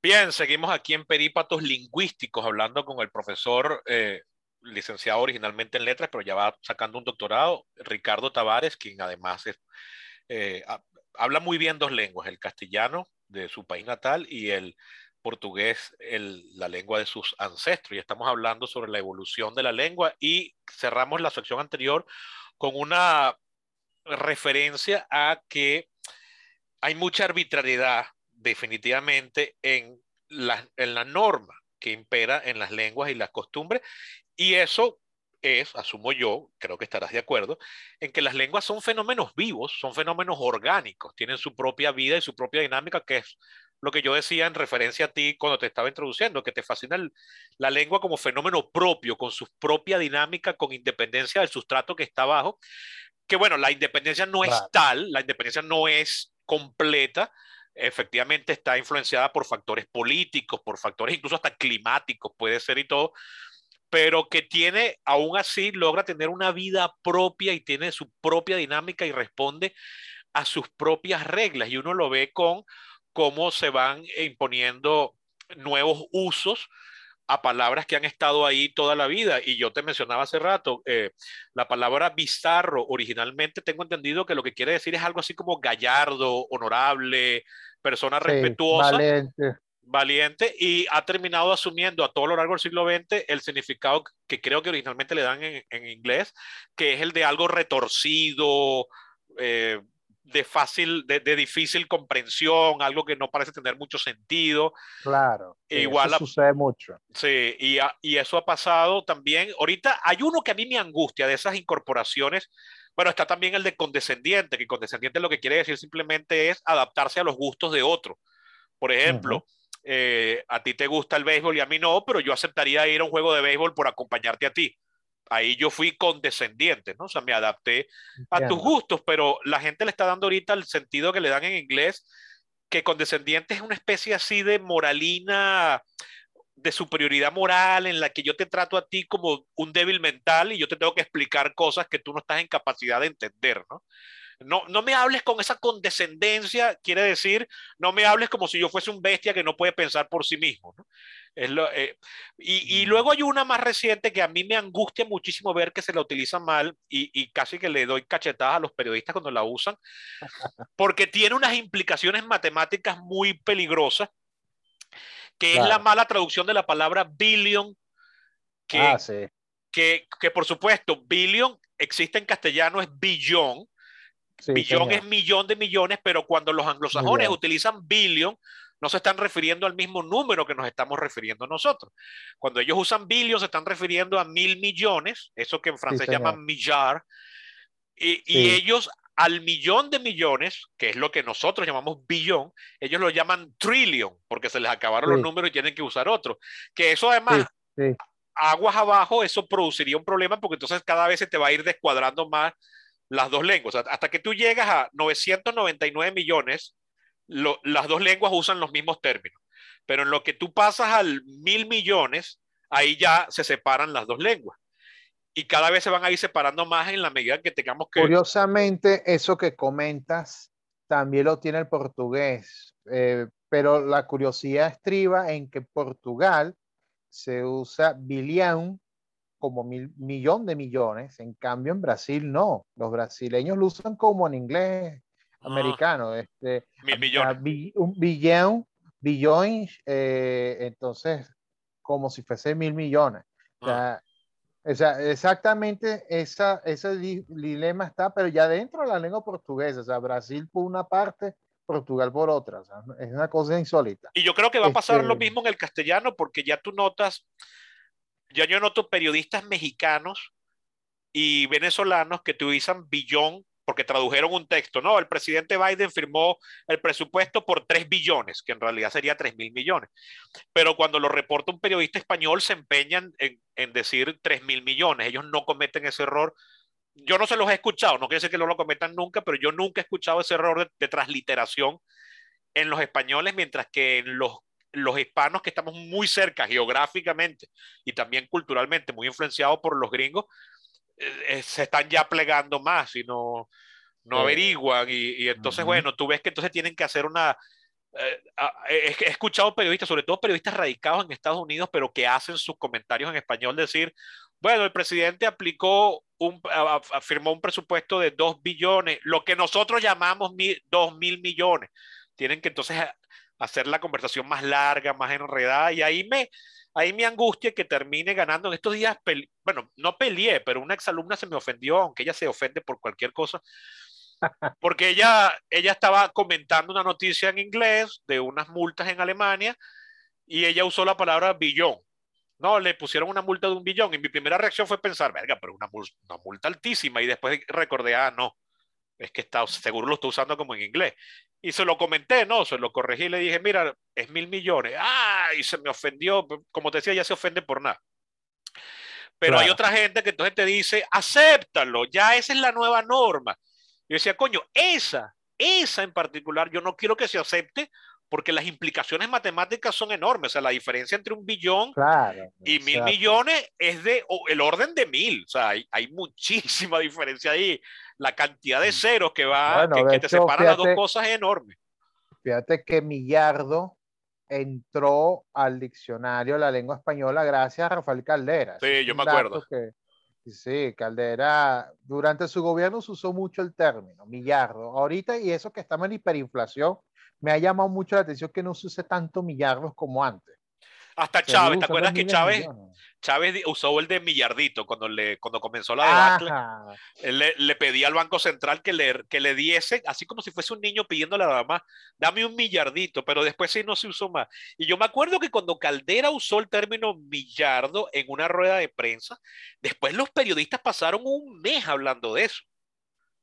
Yo decía, los periodistas en la actualidad no harían eso, pero que pasa es, claro, te lo dice alguien como Rafael Caldera, que tal vez haya sido el presidente más instruido y culto de la historia del país. Óyeme, es para tomarlo en serio, ¿me entiendes? Sí. Entonces, cuando tú tienes una figura de ese perfil que te impone un uso así, me ha pasado, por ejemplo, qué sé yo, ahorita nos parece extraño encontrar la palabra yaca escrita con Y. Normalmente la escribimos con doble L. Coño, pero si tú ves un tipo como Arturo Uslar Pietri, que usa reiteradamente yaca con Y, oye, por algo es. ¿Sabes? Ahí te detienes un poco. Oye, ya va. No es Pedro Pérez. Ya va, pero ¿cuál palabra es que no capté? Ayaca. Ya, el plato navideño. Sí, esa. Volviendo un ejemplo, ¿no? A veces pasa, yo tengo una anécdota con estas cosas, ¿no? Como corrector esta vez, porque una de las cosas que he aprendido como corrector es desconfiar de tu propia cultura general, ¿no? Te puedes jugar malas pasadas. Bueno, yo hace años, yo era asistente de un corrector, Alberto Márquez, por supuesto, le echaba mano a algunas correcciones que él hacía, tal. Yo me acuerdo que uno de esos libros era un libro de Asdrúbal Batista. Asdrúbal Batista era un economista de estos, o sea, peso completo. Sí, sí. Y un tipo súper ilustrado, súper culto, y se notaba. La escritura del hombre era impecable. Siempre vestido de flu, todo. Siempre bien peinado. Pero la escritura de él, la redacción de él era colmada de cultismos, de palabras que pocos se usan, pero están bien empleadas. Y yo me acuerdo que leyendo un texto de él, me topo con la palabra inconcuso. Inconcuso. Las primeras de cambio digo, no será inconcluso, pero es que yo veía inconcluso, releía la oración, no calzaba. Yo, está extraño. Déjame ver, además desconfío de mi cultura general, déjame ver si en entiende inconcuso existe diccionario. ¡Pumba! Sí existe. Inconcuso significa, es un término que se usa mucho en filosofía, ¿no? Que es algo firme sin ninguna duda. Y al leerlo así, releer la oración calzada perfecto. Oye, mira, menos mal que no hice nada, porque si no, he hecho perder el texto. Yo hice esa gracia la hice una vez y arruiné un texto por eso, por mi incultura, pero ayer, sí, no, menos mal que yo no seguí con esa carrera de corrector, pero era por mi incultura. Además, tú estabas metido en términos filosóficos, lo mío era cultura gastronómica. Yo no sabía, y esto, qué vergüenza, no, pero claro, lo tengo que admitir, yo no sabía que existía una cosa llamada apio España. Yo en términos gastronómicos soy muy, muy ignorante. Claro, sí. Mi cultura gastronómica es muy reciente y todavía es la de un adolescente. O sea, yo voy ahí muy atrasado. O sea, lo que yo sé ahorita de gastronomía es lo que la mayoría de la gente ya sabe a los 15. Pero yo no sabía que existía algo llamado apio España y yo corregía eso y le quitaba. Y yo ponía apio en España o le quitaba el España y cosas así. Qué vergüenza, ¿no? Menos mal que ese contrato no siguió. Sí. Y después aprendí por un amigo chef que me dijo, no, compré estos apio España muy barato. Y yo, mierda, ya va, apio España es un ciclo. Y yo digo, no, eso no es apio. Me dice, no, apio es esto y esto es apio España. Y yo, y recordé que 3 años antes había cometido ese error. Y yo, wow, menos mal que... Bueno, es igual que el ocumo chino, que es un ocumo más grandote. ¿Ves? Ese es el ocumo chino. Ah, mira, no, eso no te lo sabía. Te falta mercado. Tienes que no, ahí, los mercados, los gochos. Ahí, es igual ahí, que la papaya. Aquí en Venezuela usamos lechosa. Algo que sí estoy notando es que estamos metiendo más, está entrando más el término papaya más que antes. Sí, porque yo lo he visto en los automercados. Porque claro, acuérdate que la gente del Táchira tiene mucho vínculo con Colombia y allá se usa papaya. Pasa que acá nosotros distinguimos la papaya, la lechosa más pequeña. La que sí es más grande, sí le decimos lechosa, ¿no? Pero somos nosotros en Venezuela que decimos lechosa. En otros países predomina papaya, ¿no? Tengo entendido que en Puerto Rico, porque mi abuela, que era cubana, bueno, mi familia materna es cubana, pero mi mamá llegó muy niña, entonces ella está venezolanizada completamente. Pero mi abuela, que llegó ya como una adulta, ella vino en barco y el barco hizo escala en Puerto Rico. Y ajá, ella siempre me contaba que en Puerto Rico lo llamaban igual que aquí. Claro, estamos hablando del año 58. Capaz ya no es así. ¿A quién sabe? Pues es posible. Que ella vio una lechosa muy grande para las papayas, que era como ella la llamaba en Cuba. Ella la vio muy grande y no entendió lo que era. Y le pregunta a la vendedora, ¿qué es eso? Y entonces ella siempre lo contaba como con rabia. Ay, eso es lechosa. Y mi abuela dijo, oye, una fruta que no conozco. Y la compró y se decepcionó al descubrir que era vulgar papaya, que creo que a ella no le gustaba. Creo que ese era, creo que ese era el subtexto del cuento, ¿no? No recuerdo porque el cuento es de mi infancia. Pero entonces ahí tienes. Creo que Puerto Rico también la llamaba lechosa, por lo menos en los años 50. Capaz ya no. Sí, sí, bueno, hay que ver la lengua de sustrato indígena porque eso influye mucho. Sí. Por ejemplo, aquí en Venezuela tenemos mucha influencia de lenguas caribes, de lenguas arahuacas, y muchos términos tienen que ver con eso. En cambio, en otras zonas hay influencia azteca o náhuatl o influencia quechua o influencia... qué sé yo, mapuche, de otras zonas o aymara. Entonces eso también hace que una misma cosa se llame diferente en tantos países de América. Entonces tenemos en Venezuela uyama, pero en el Perú y Ecuador es zapallo, o de repente las caraotas, por favor, o sea, en el cono sur son porotos, habichuelas, en el Caribe, alubias en España, frijoles, bueno, por todos lados. Fíjate. Cambia muchísimo. Ese es verdad.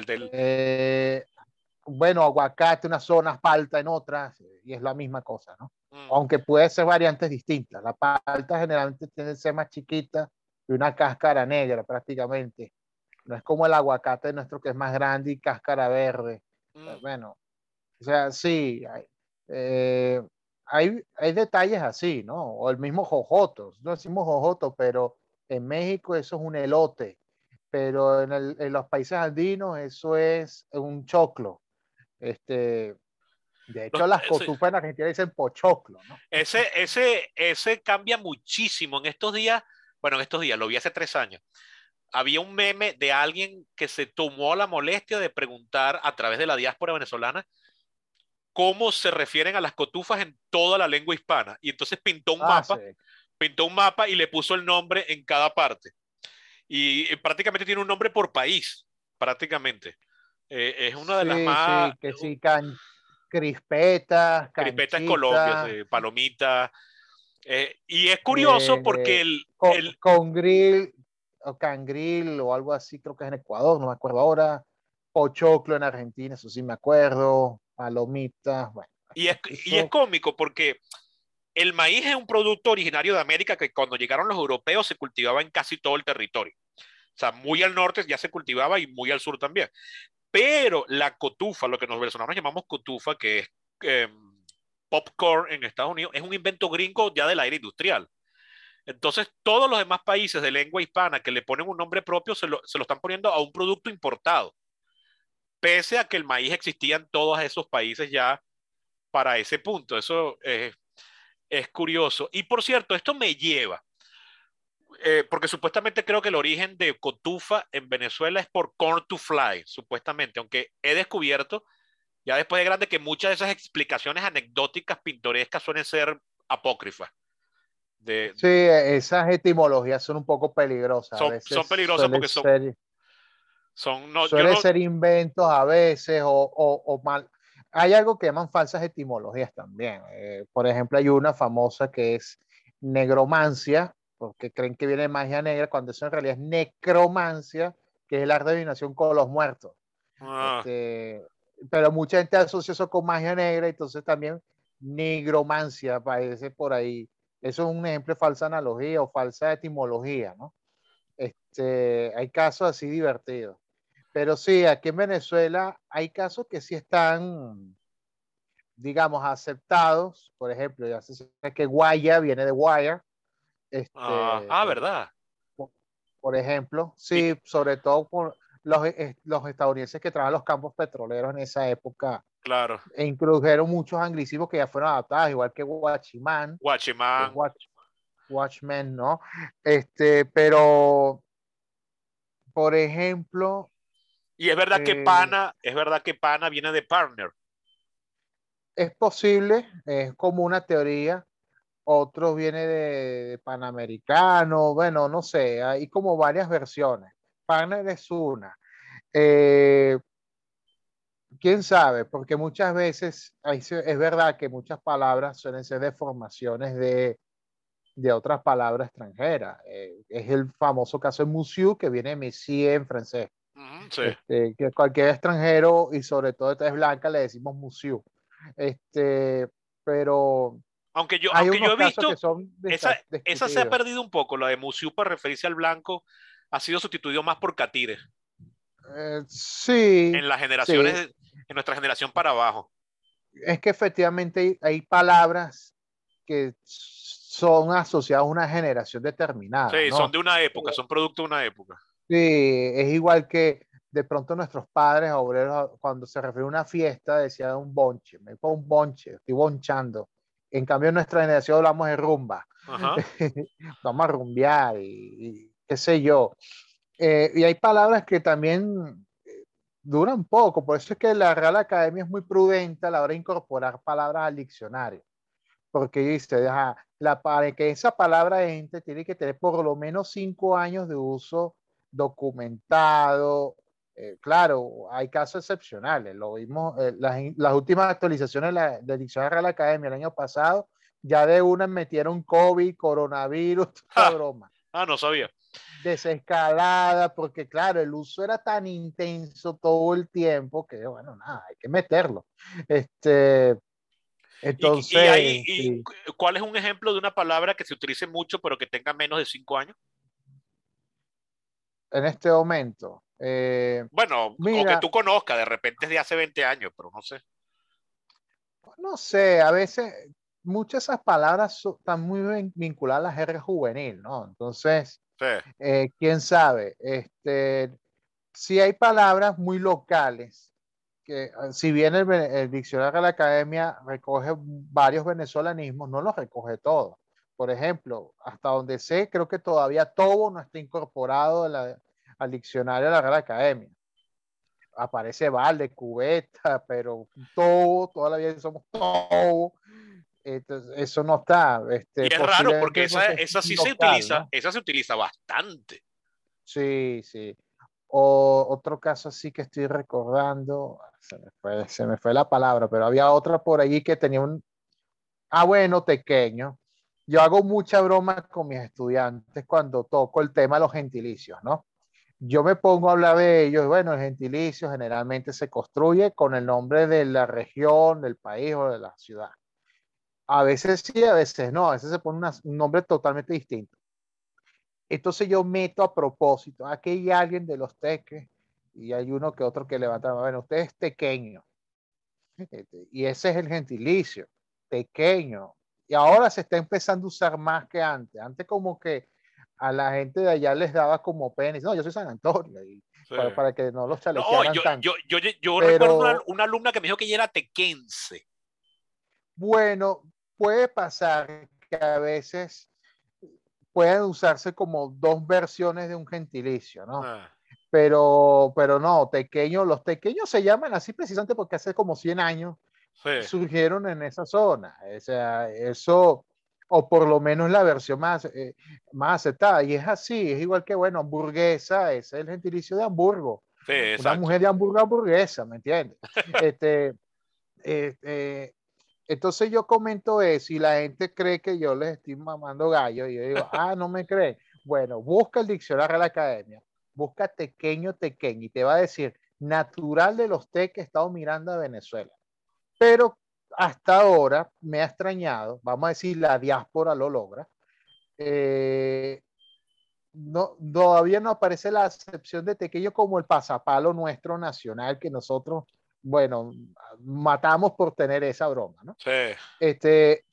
Yo ojalá la diáspora venezolana incorpore, inunde tequeños en el mundo, así como ha inundado arepas en el mundo, de manera que esa palabra entre algún día al diccionario a la academia como segunda acepción de tequeño. Entonces, no sé cómo lo pondrán, canapé, pasapalo, qué sé yo. Pero pasapalo también es un término muy nuestro, ¿no? Sí, ¿verdad? Entonces, sí, no escucho otro país que diga pasapalo. Que palo me hace recordar, bueno, los tragos, aquí en Venezuela le decimos palos, caerse a palos. Sí. Supuestamente yo escuché la versión del origen de eso, que antiguamente las haciendas no existía el sistema monetario venezolano unificado como ahora, sino que cada hacienda tenía su sistema de ficha. Y alguna hacienda tenía... pagaba con una determinada cantidad de palos y esos palos intercambiaban por determinada cantidad de ron o algo así, y bueno, un palo de ron o un palo de, no sé, de aguardiente, y entonces como eso se asoció casi a palo. Sí, y eso fue hasta bien, eso fue bien durante casi todo el siglo XIX que se utilizaban esos instrumentos de cambio interno al interior de las haciendas, que las haciendas venezolanas eran feudos, eran gigantescas algunas de ellas. O sea, tenían, recorrerlas a caballo podía ser más de un día. Entonces, sí, tenían comunidades al interior. De hecho, Valle de la Pascua nació como un poblado dentro de una hacienda. Échale bola del tamaño que sería esa hacienda, ¿no? Para que le creciera un pueblo. Bueno, la colonia Tovar era una hacienda que se donó para que los colonos alemanes estuviesen ahí. Sí. Sí, hay muchas historias así. Bueno, entonces volviendo a esto, ¿no? Existen, sí, palabras que usamos todo el tiempo, pero por el hecho que no estén en el diccionario significa que no se puede usar. Eso es un mito muy común. Una cosa tiene que ver con la otra. Además que el diccionario de la academia es un diccionario muy general. Existen otros diccionarios más especializados. Hay diccionarios de venezolanismo y esos usos sí se recogen. Hay diccionarios de americanismo y esos usos sí se recogen. Lo que pasa es que el de la Real Academia es más generalista. Sí es verdad que en un primer momento los españoles... bueno, con esa mentalidad de metrópoli respecto a la colonia, se abrogaban que, bueno, el español era como, digamos, el más genuino, y el término españolismo es algo como reciente. O sea, cuando ellos caen en cuenta, mira, en realidad nuestro español, nuestra variante es una minoría respecto a todo el resto de todo lo hispano, entonces ahora ellos sí están aceptando que tienen españolismo, o sea, cosas propias de España, más nadie las dice sino ellos. Así como tenemos colombianismos, panameñismos, venezolanismos, bueno, es lo mismo, ¿no? Una pregunta de orden político-administrativo. ¿Existe? Yo mencioné ahorita que yo deseo que tú algún día seas miembro de la Academia Venezolana de la Lengua, pero falta para eso. Pero entonces, claro, hay una por país y existe una Real Academia Española, pero existe una que tenga la misma cantidad de gente de todos los países de habla hispana. O sea, como una superacademia, por decirlo así. Sería en dado caso la Asociación de Academias de la Lengua Española, la ASALE, que precisamente quien la preside es Francisco Javier Pérez, que fue profesor de la Católica, es miembro de la Academia Venezolana de la Lengua, pero la sede de la ASALE está en Madrid. Pero sí, existe una supraorganización que se llama Asociación de Academias de la Lengua Española. De hecho, si tú revisas los últimos libros publicados sobre lengua española, te encontrarás que ahí te ponen el sello Real Academia Española y otro sello adicional, el de la ASALE. Sí, lo he visto. Ya, eso fue una política que estableció sobre todo Víctor García de la Concha. Cuando él fue presidente de la Real Academia, él tuvo una visión más panhispanista. Entonces, todas las obras que comenzaron a salir durante su gestión y las siguientes que han llegado, tienen esa marca panhispánica. Eso... Es decir, que ahora no es la Real Academia motu propio que hace todo y los demás acatan. Ahora todas las obras se crean comisiones locales, regionales, para opinar y aportar de manera que sea una obra de provecho para todos los hispanos, ¿no? Claro, y no sea una cosa así medio imperialista en la que la metrópoli nos dice cómo se habla correctamente, ¿no? Esa gestión de este señor, sí. Esa gestión de este señor, ¿de qué época, a qué época fue? Estamos hablando 2005 en adelante, más o menos por esa época sale el diccionario panhispánico de Dudas, en el año 2005. Es una obra que, por cierto, ya necesita actualización, porque ha habido actualizaciones de la gramática, ha habido actualizaciones de la ortografía, el diccionario, por supuesto. Entonces, de hecho, más o menos a partir de ese año, tú ves en la contraportada de los libros y te ponen la lista de todas las asociaciones de la lengua española viejas por haber. Digamos, después de la Real Academia Española, la siguiente que se creó fue la Academia Colombiana, es de las academias más antiguas. La Academia Venezolana creo que está como en cuarto lugar, se creó en la época de Guzmán Blanco, me parece. Por eso sabe, porque también Guzmán Blanco quería aprovechar eso como para decir, bueno, nosotros también fomentamos el buen uso de la lengua española y tal, y no sé qué. Y una de las últimas está la Academia Norteamericana de la Lengua. Fíjate que Estados Unidos sabe que no existe lengua oficial. Sí, no tiene. Ese término no existe. O sea, es la lengua de más uso, igual que México. México no tiene lengua oficial. Tiene la lengua mayoritaria de uso administrativo, pero no se dice, esta es la lengua oficial, ni más ninguna. Pero, por ejemplo, en Estados Unidos se estima que tiene en torno a unos 50 millones de hispanos y por lo tanto por ahí ronda la cantidad de hablantes de lengua española, más o menos ese número. Que lo convertiría en el tercer país más hispano del planeta. Tercero o cuarto. Sí. Entonces tienen un aporte enorme porque desde los Estados Unidos se produce contenido en español muy significativo, algo que la gente no sabe. La salsa, el género musical salsa, es neoyorquino. Sí, de hecho Rubén Blades dice que para él eso se llama son. Ese estilo de música, para Rubén Blades, él dice, es que es eso salsa, no, eso es son. Porque claro, es la mezcla del son cubano con otros ritmos caribeños. Oscar de León también argumenta que eso estaba asociado a la publicidad de una salsa de tomate. Entonces cada vez que se anunciaba una canción de esta, se le hacía publicidad esa salsa de tomate, la gente asoció esa música con la salsa, ¿no? Esa es como que la versión que le escuché una vez explicado a Oscar de León, ¿no? La pintoresca, la típica explicación pintoresca, anecdótica que sí, la gente suele preferir. Sí. Entonces... Pero eso te dice, la salsa es un género musical muy importante en el mundo. Hay concursos de salsa en Israel y cosas así, y se baila. Yo recuerdo en los años 90, tú lo recordarás, a principios de los 90, a Venezuela vino una orquesta de salsa japonesa que se llamaba la Orquesta de la Luz. Y ellos cantaban en perfecto castellano, y yo recuerdo que cuando llegan aquí, los periodistas venezolanos los van a entrevistar asumiendo que saben hablar español porque los oyeron cantar y les hacían preguntas en castellano y los tipos no sabían hablar absolutamente nada de castellano, pero se habían aprendido todas aquellas canciones. La letra. Se habían aprendido las letras fonéticamente, imagino, en un español que sonaba muy bien, porque creo que además el japonés tiene la ventaja para nosotros los hispanos de que tiene esta misma norma de que las cosas se leen o se pronuncian como se escriben, que es algo que en el castellano es una ventaja, que en inglés no, en inglés tú nunca sabes cómo se pronuncia algo hasta que no lo oyes pronunciar, y ellos mismos se quejan de eso. Porque tiene un criterio etimológico. Etimológico siempre. Criterio, sí, no tanto fonético como nosotros, los italianos. Entonces, sí. Que ellos no tienen academia tipo, tampoco, la lengua inglesa no tiene academia en ningún país que...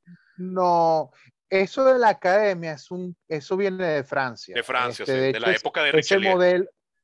Ese modelo de lengua, de Real Academia de la Lengua, viene ese modelo francés que se replicó.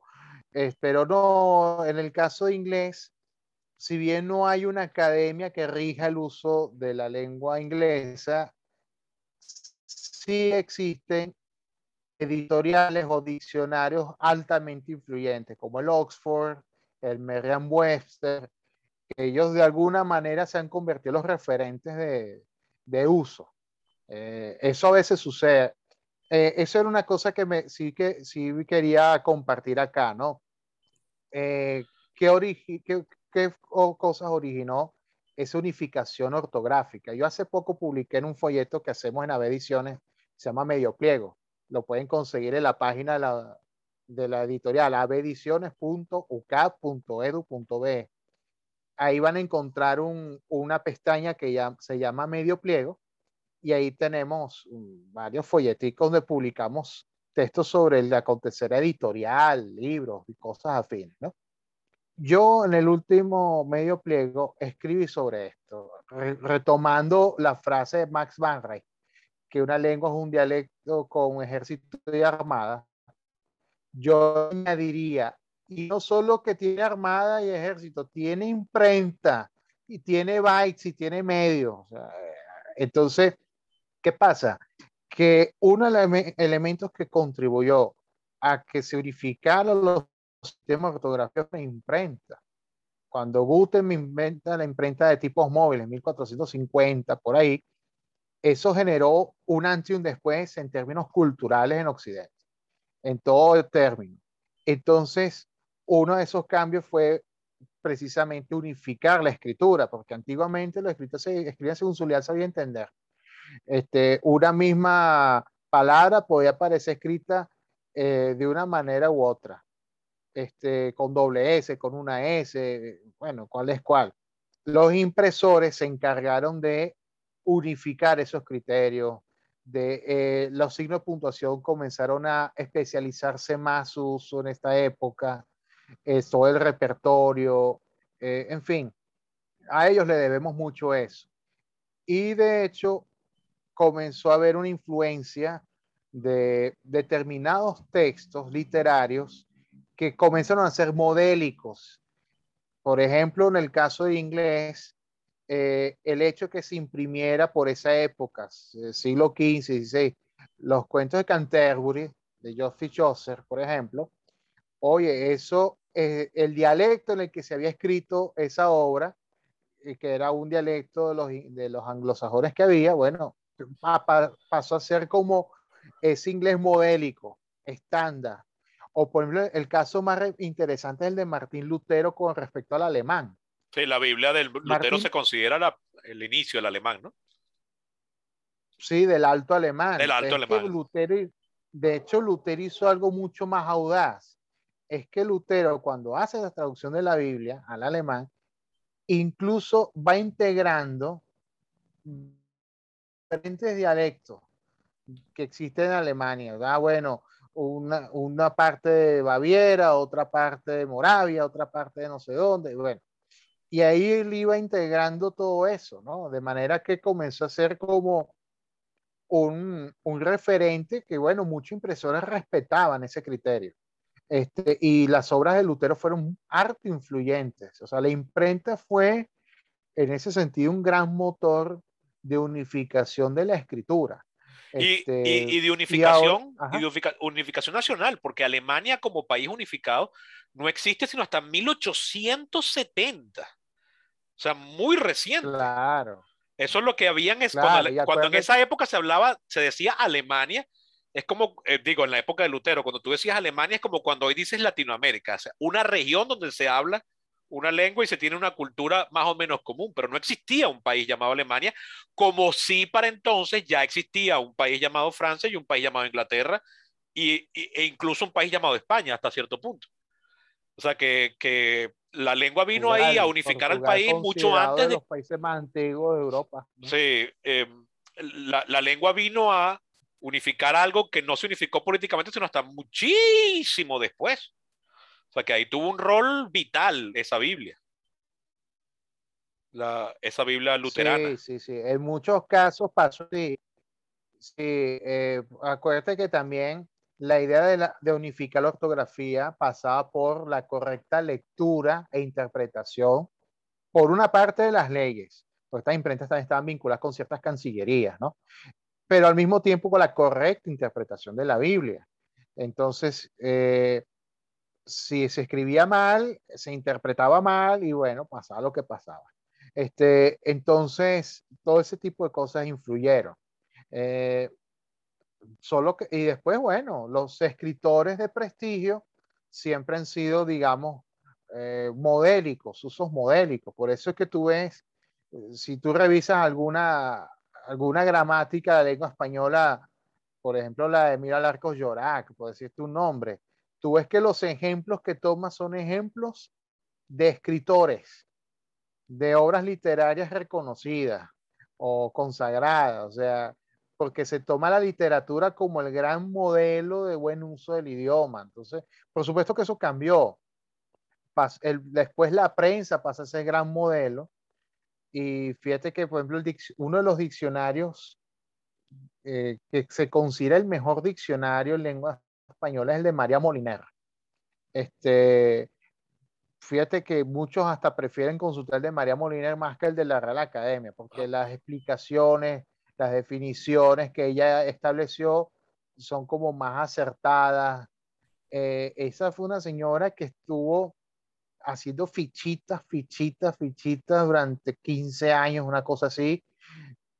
Y bueno, fue acumulando todo un caudal de palabras y bueno, ahí están sus diccionarios. Y claro, hoy en día se tiene a María Moliner como el caso de que, bueno, una gran lexicógrafa que nunca, por ser mujer, nunca entró a la Real Academia como miembro de número y no sé qué, bueno. O sea, existe todo ese drama, ¿no? Pero que es verdad, si hoy, a los ojos de hoy lo vemos como una cosa injusta, porque realmente el aporte de María Moliner fue tremendo. ¿De qué época estamos hablando? ¿De qué época fue ella? No, siglo XX. Pero mediados. Sí, sí, sí, mediados. Claro, ella vivió las penurias de la Guerra Civil Española y bueno, pero ella iba en los pueblos, en todos los lados, iba recopilando el uso. Palabras que algunos incluso dicen, no, la academia se fusiló palabras y expresiones del diccionario María Moliner y no sé qué, bueno. Hay todo un drama por ahí, pero sí, a lo que iba, la literatura en un primer momento era modélica para la correcta escritura y la buena expresión. Fíjate que Andrés Bello, por ejemplo, en sus primeras explicaciones de la gramática, él se basa mucho en el uso oculto. Él dice, se prefiere este uso porque es el más general, el que todo el mundo entiende, el que todo el mundo y este buen conocimiento de la lengua culta permite la correcta interpretación de las leyes y todo ese tipo de cosas. Acuérdate que él también fue jurista, entonces había todo un elemento de ciudadanía de por medio, ¿no? Bueno, pues la prensa pasa a ser como el gran referente, los medios de comunicación son grandes modelos de uso lingüístico, para bien o para mal, pero lo son, y hoy en día Internet, es indudable. Por Internet tenemos un conjunto de usos, un conjunto de cosas. Pero ahí sucede que... Ajá, dime. Uh-huh.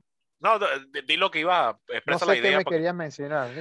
No, porque cuando dices Internet, yo detecto hoy en día que están sucediendo dos fenómenos que están como paralelos, ¿no? Tú tienes, en Internet tienes generadores de contenido que son los mismos generadores de contenido de antaño, de la época pre-Internet, los medios de comunicación, los escritores, todos esos que tú vienes mencionando.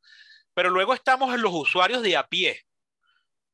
Y mucho meme que la gente comparte.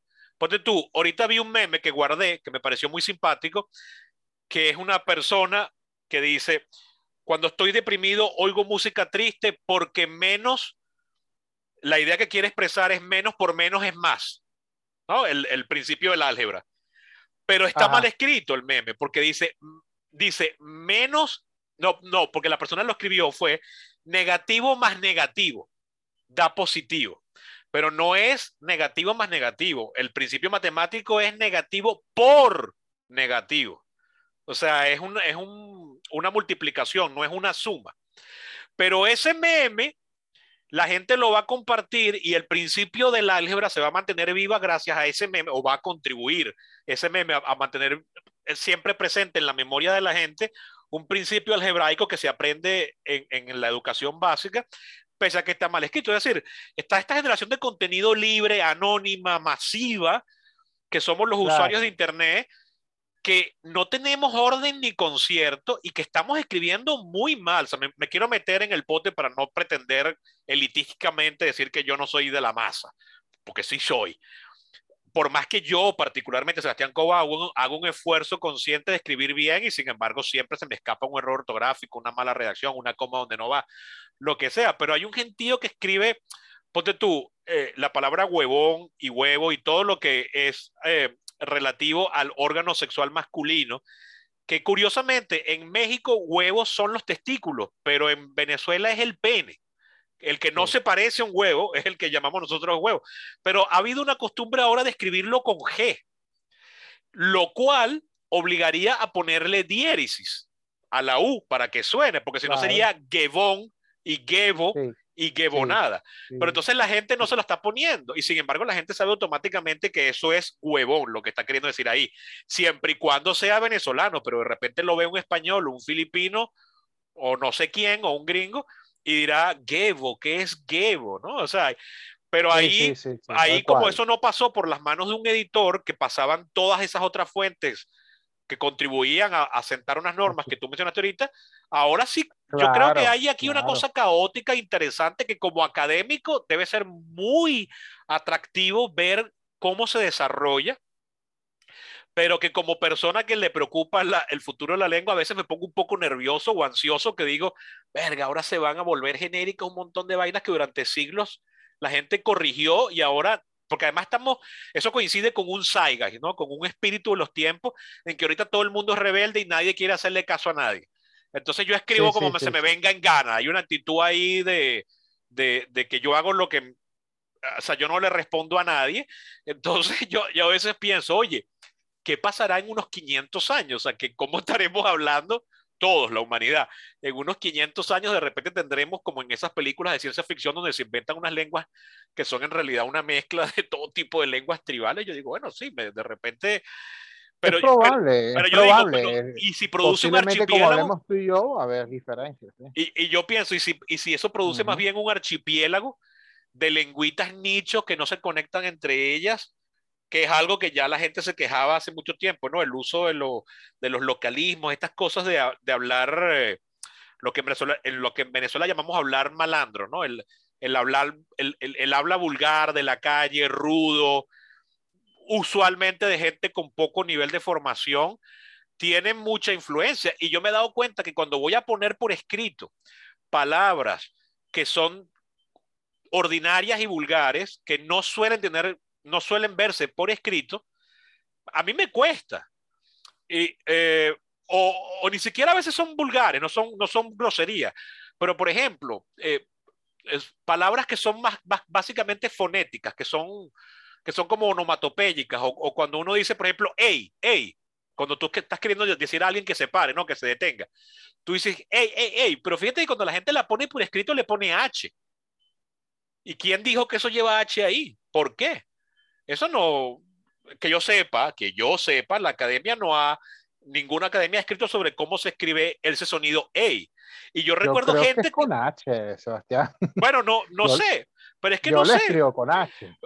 En inglés efectivamente es con H porque la gente dice hey.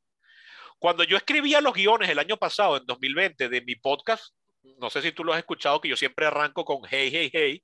Sí, porque una amiga que trabaja en publicidad me recomendó siempre empezar como con una frase así que sea indicativa del producto que la gente está escuchando. Yo en los guiones lo escribía con J, pero ganas de joder mía, ¿no? Y lo ponía con I latina. Ah, y esa es otra. Cuando la gente usa diminutivos de un nombre, por ejemplo, Gabriela, a las que llaman Gaby, la gente inventa poner Gaby con Y. Mucha gente. Sí. Por lo menos en Venezuela, entre las clases altas o las clases que tienen acceso o están muy expuestas a la influencia del inglés, pero quizás en las clases bajas no. Entonces yo digo, bueno, quizás eso producirá unos archipiélagos donde la gente del mismo país ya no se pueda conectar con ella misma. Y después me he dado cuenta que eso ha pasado en todos los países. En Londres hay una cosa que se llama Cockney, que creo que ya no es tan popular, pero que era, era como una especie de cultura obreril de gente de muy bajos recursos, con muy poco nivel de formación, de una parte de Londres, que tenían un hablar que supuestamente otra gente de otra parte de la misma Londres no entendía. Y estamos hablando hasta los años 60, o sea, hasta ahorita, cuando mi papá visitaba Inglaterra en los años 60, conoció gente de muy bajos recursos a la que era imposible entenderle. No solamente él que venía de Venezuela, él le pedía a gente de Inglaterra que que dice esta persona, le decían, yo no la entiendo, yo no sé a qué se está refiriendo. Yo no sé si tú me hiciste recordar nada. Hay una obra británica de teatro, se llama Pigmalión, que después la llevaron al cine como My Fair Lady, posiblemente la hayas visto. Ah. No sé, la película trata sobre una mujer vendedora de flores que es de una zona de Inglaterra de gente obrera, clase baja, y por supuesto su manera de hablar está asociada a ese mundo. Y entonces un profesor de fonética la oye hablar y dice, yo te voy a enseñar a pronunciar las palabras como gente alta. O sea, para que te insertes en la sociedad alta, te voy a enseñar a hablar como es. Y entonces tú ves que toda la película se trata de eso, o sea, de a cada rato insistirle cómo se pronuncia. Entonces, por ejemplo, hay sonidos aspirados que se asocian a la manera culta de hablar y ella no los manejaba. Ella algo parecido como hurricane, y no, es hurricane. Ah. Y ella, hurricane, no, y entonces... Así es, practica unos trabalenguas bien complicados. Spain, in the train, bla, bla, bla, no sé qué, no me acuerdo cómo era el trabalengua. Y ella lo tenía que repetir hasta el hastío. O sea, es la enseñanza audiolingua, el método conductista por excelencia, método audiolingua. O sea, repite y repite que suene como es. O sea, castigo premio, ¿no? Y bueno, efectivamente, ella... se reúnen en una fiesta con toda esa gente, tú sabes, la aristocracia, Ramsey, sí, tal. Posh. Y entonces ella habla, sí, ella habla y entonces la gente más se ríe. Ay, ¿de qué parte eres tú? No sé qué. Pero ella hacía su mejor esfuerzo, o sea, esa película, si no la has visto, tú que eres cinéfilo. Sí, bueno, la conozco, es muy famosa, pero no le he visto. Una obra de teatro de Pigmalión. Ah, no sabía que tenía ese origen. Sí. Ahí están como juntando dos cuentos, ¿no? Porque Pigmalión es un mito griego, pero la historia es más como la Fierecilla Domada, un poco. Toma como algunos elementos de shakespearianos ahí. Sí, sí, más o menos. Para producir algo original. Entonces... Sí, sí, sí. Entonces, bueno, eso es un ejemplo. O sea, ¿qué enseñanza te deja la película? Bueno, que muchas veces la norma culta es vista como un mecanismo de ascenso social, o al menos antes era visto así. Y la educación propiciaba ese ascenso social. Oye, no vas a hablar como habla esa tribu. Oye, si tú quieres llegar a ese nivel alto, oye, así es como se habla, así es como se pronuncia. Un poco la génesis de estos diccionarios que hemos mencionado, de estas gramáticas, era un poco eso. Era una suerte de formación ciudadana en la que tú crecieras socialmente, ascendieras, tuvieras formación ciudadana. Era un poco así, claro. Estamos en una época tan irreverente, la gente... Sí, de rebelión de las masas. Me importa un adismo todo, algo lo que se me antoja. Y de hecho, entonces, lo mal hablado se vuelve se vuelve popular, que es el caso del hip hop, el reggaetón, donde ese hablar de la calle se vuelve algo popular y deseado, lo que en inglés llaman cool, ¿no? O sea, algo chévere, algo que la gente ambiciona hacer. Yo en esto ya estaba oyendo unos reggaetoneros venezolanos y yo me daba cuenta que la modulación de las palabras que yo hallo muy forzada, yo digo, están queriendo sonar como, y un venezolano no habla así. Y estos cantantes venezolanos de reggaetón, que por lo general suelen venir de buenos colegios, no hablan así. Entonces me daba cuenta que había como un esfuerzo de sonar como de alguna otra parte del mundo castellano y como de una clase social diferente a la que son la mayoría de estos cantantes. Y en mi opinión sonaba muy artificial, sonaba muy forzado, pero ya eso soy yo criticando de forma muy picky, ¿no? Muy necia. Pero lo hallaba como artificial. Coño, es fascinante este tema, Ricardo. Yo creo que podríamos estar por horas, pero ya llevamos casi 2 y la idea es que el público nos oiga hasta el final y no someterlo a más tortura. Pero estoy seguro que este tema le va a gustar. Bueno, esto ha sido una tertulia que, bueno, supongo yo que la gente le llamará. Bueno, nada, establecemos un encuentro para, bueno, seguir conversando estos temas. Sí, cuando tenga, ojalá pueda tener hacia finales de año, o ya será principio del año que viene, otra vez acceso a un estudio de radio para tener estas conversaciones sin los avatares del Zoom y la conexión a internet venezolana, que hacen la conexión a veces un poco frágil y exasperante incluso. Sí. Bueno, amigos, esto ha sido todo por hoy. Espero hayan disfrutado esta conversación lingüística con Ricardo. Ahorita le voy a pedir a Ricardo que nos dé sus redes sociales, porque quizás por ahí le pueden consultar alguna duda. Recuerden que él vive de eso, así que si las dudas van a ser muchas, ya es mejor que le paguen. Y hablando de pagar, recuerden que pueden apoyar a Perípatos siendo mecenas, visitando mi Patreon, que se escribe patreon.com/perípatos. Y también pueden ayudarme haciéndole llegar este podcast o este capítulo a quien cree que le pueda gustar o interesar. Sin más que decir, pues me despido y despido al invitado. Ricardo, ¿tienes alguna red social en la que la gente te pueda contactar para consultarte? Claro, está mi cuenta Twitter, @lenguaaldia, todo pegado. También en Instagram. Tengo una cuenta que se llama Blog Piso Laple, porque esa es una cuenta que dedico más a divulgar cosas sobre lengua portuguesa, la del Instagram. Y también yo tengo un canal en YouTube con varias de mis clases grabadas, unas de lengua portuguesa, otras sobre gramática del castellano, por si a alguien le llama la atención. Bueno, puede entrar allí también, me busca por mi nombre completo, Ricardo Tavares Lourenzo. Ese Lourenzo se escribe con cedilla. Y bueno, allí podrán encontrar varios videos sobre, bueno, cosas que he tenido que desarrollar mi actividad docente justamente por esta presencialidad remota, sí, como lo llama la Universidad Católica. Bueno, y al mismo tiempo ver que como no es posible que todo el mundo se conecte de manera síncrona, constantemente, bueno, o depende mucho de las horas de conexión, o hay gente que trabaja y lo puede ver después. Bueno, nada, lo ve grabado cuando puede y listo, se mantiene al día. Bueno, eso está disponible allí, por si alguien tiene la curiosidad y bueno, quiere ver eso. Qué bueno. Bueno, ya lo saben, Ricardo Tavares escribe, bueno, lo están viendo escrito aquí en la portada, en la cubierta del podcast, pero de todas maneras, por si acaso, se escribe con V o con V la bidental, o en criollo con V chiquita. Por cierto, no, eso me recuerda. O somos, vaca. Sí, somos, así tengo que decir yo, cuando cuando deletreo mi apellido. Pero una pregunta, ¿los venezolanos somos los únicos que llamamos V a la bidental, u otros hispanos también la llaman V?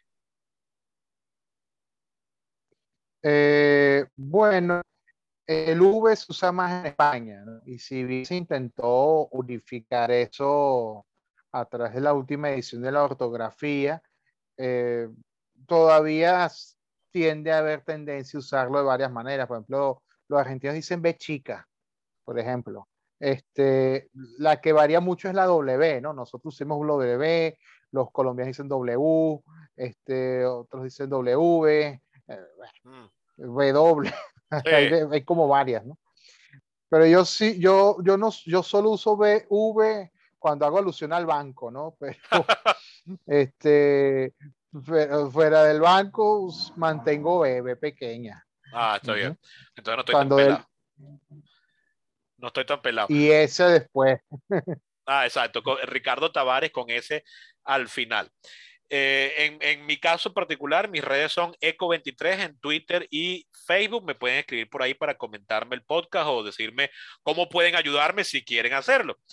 Por lo demás, bueno, espero lo hayan disfrutado y nos estaremos oyendo la próxima semana con otro tema. Tengo que retomar el tema de los Estados Unidos porque están pasando cosas interesantes por allá, y ahora que ya tengo teléfono puedo grabar otra vez un capítulo monográfico como los del año pasado. Sin más nada que agregar, pues me despido y hasta la próxima.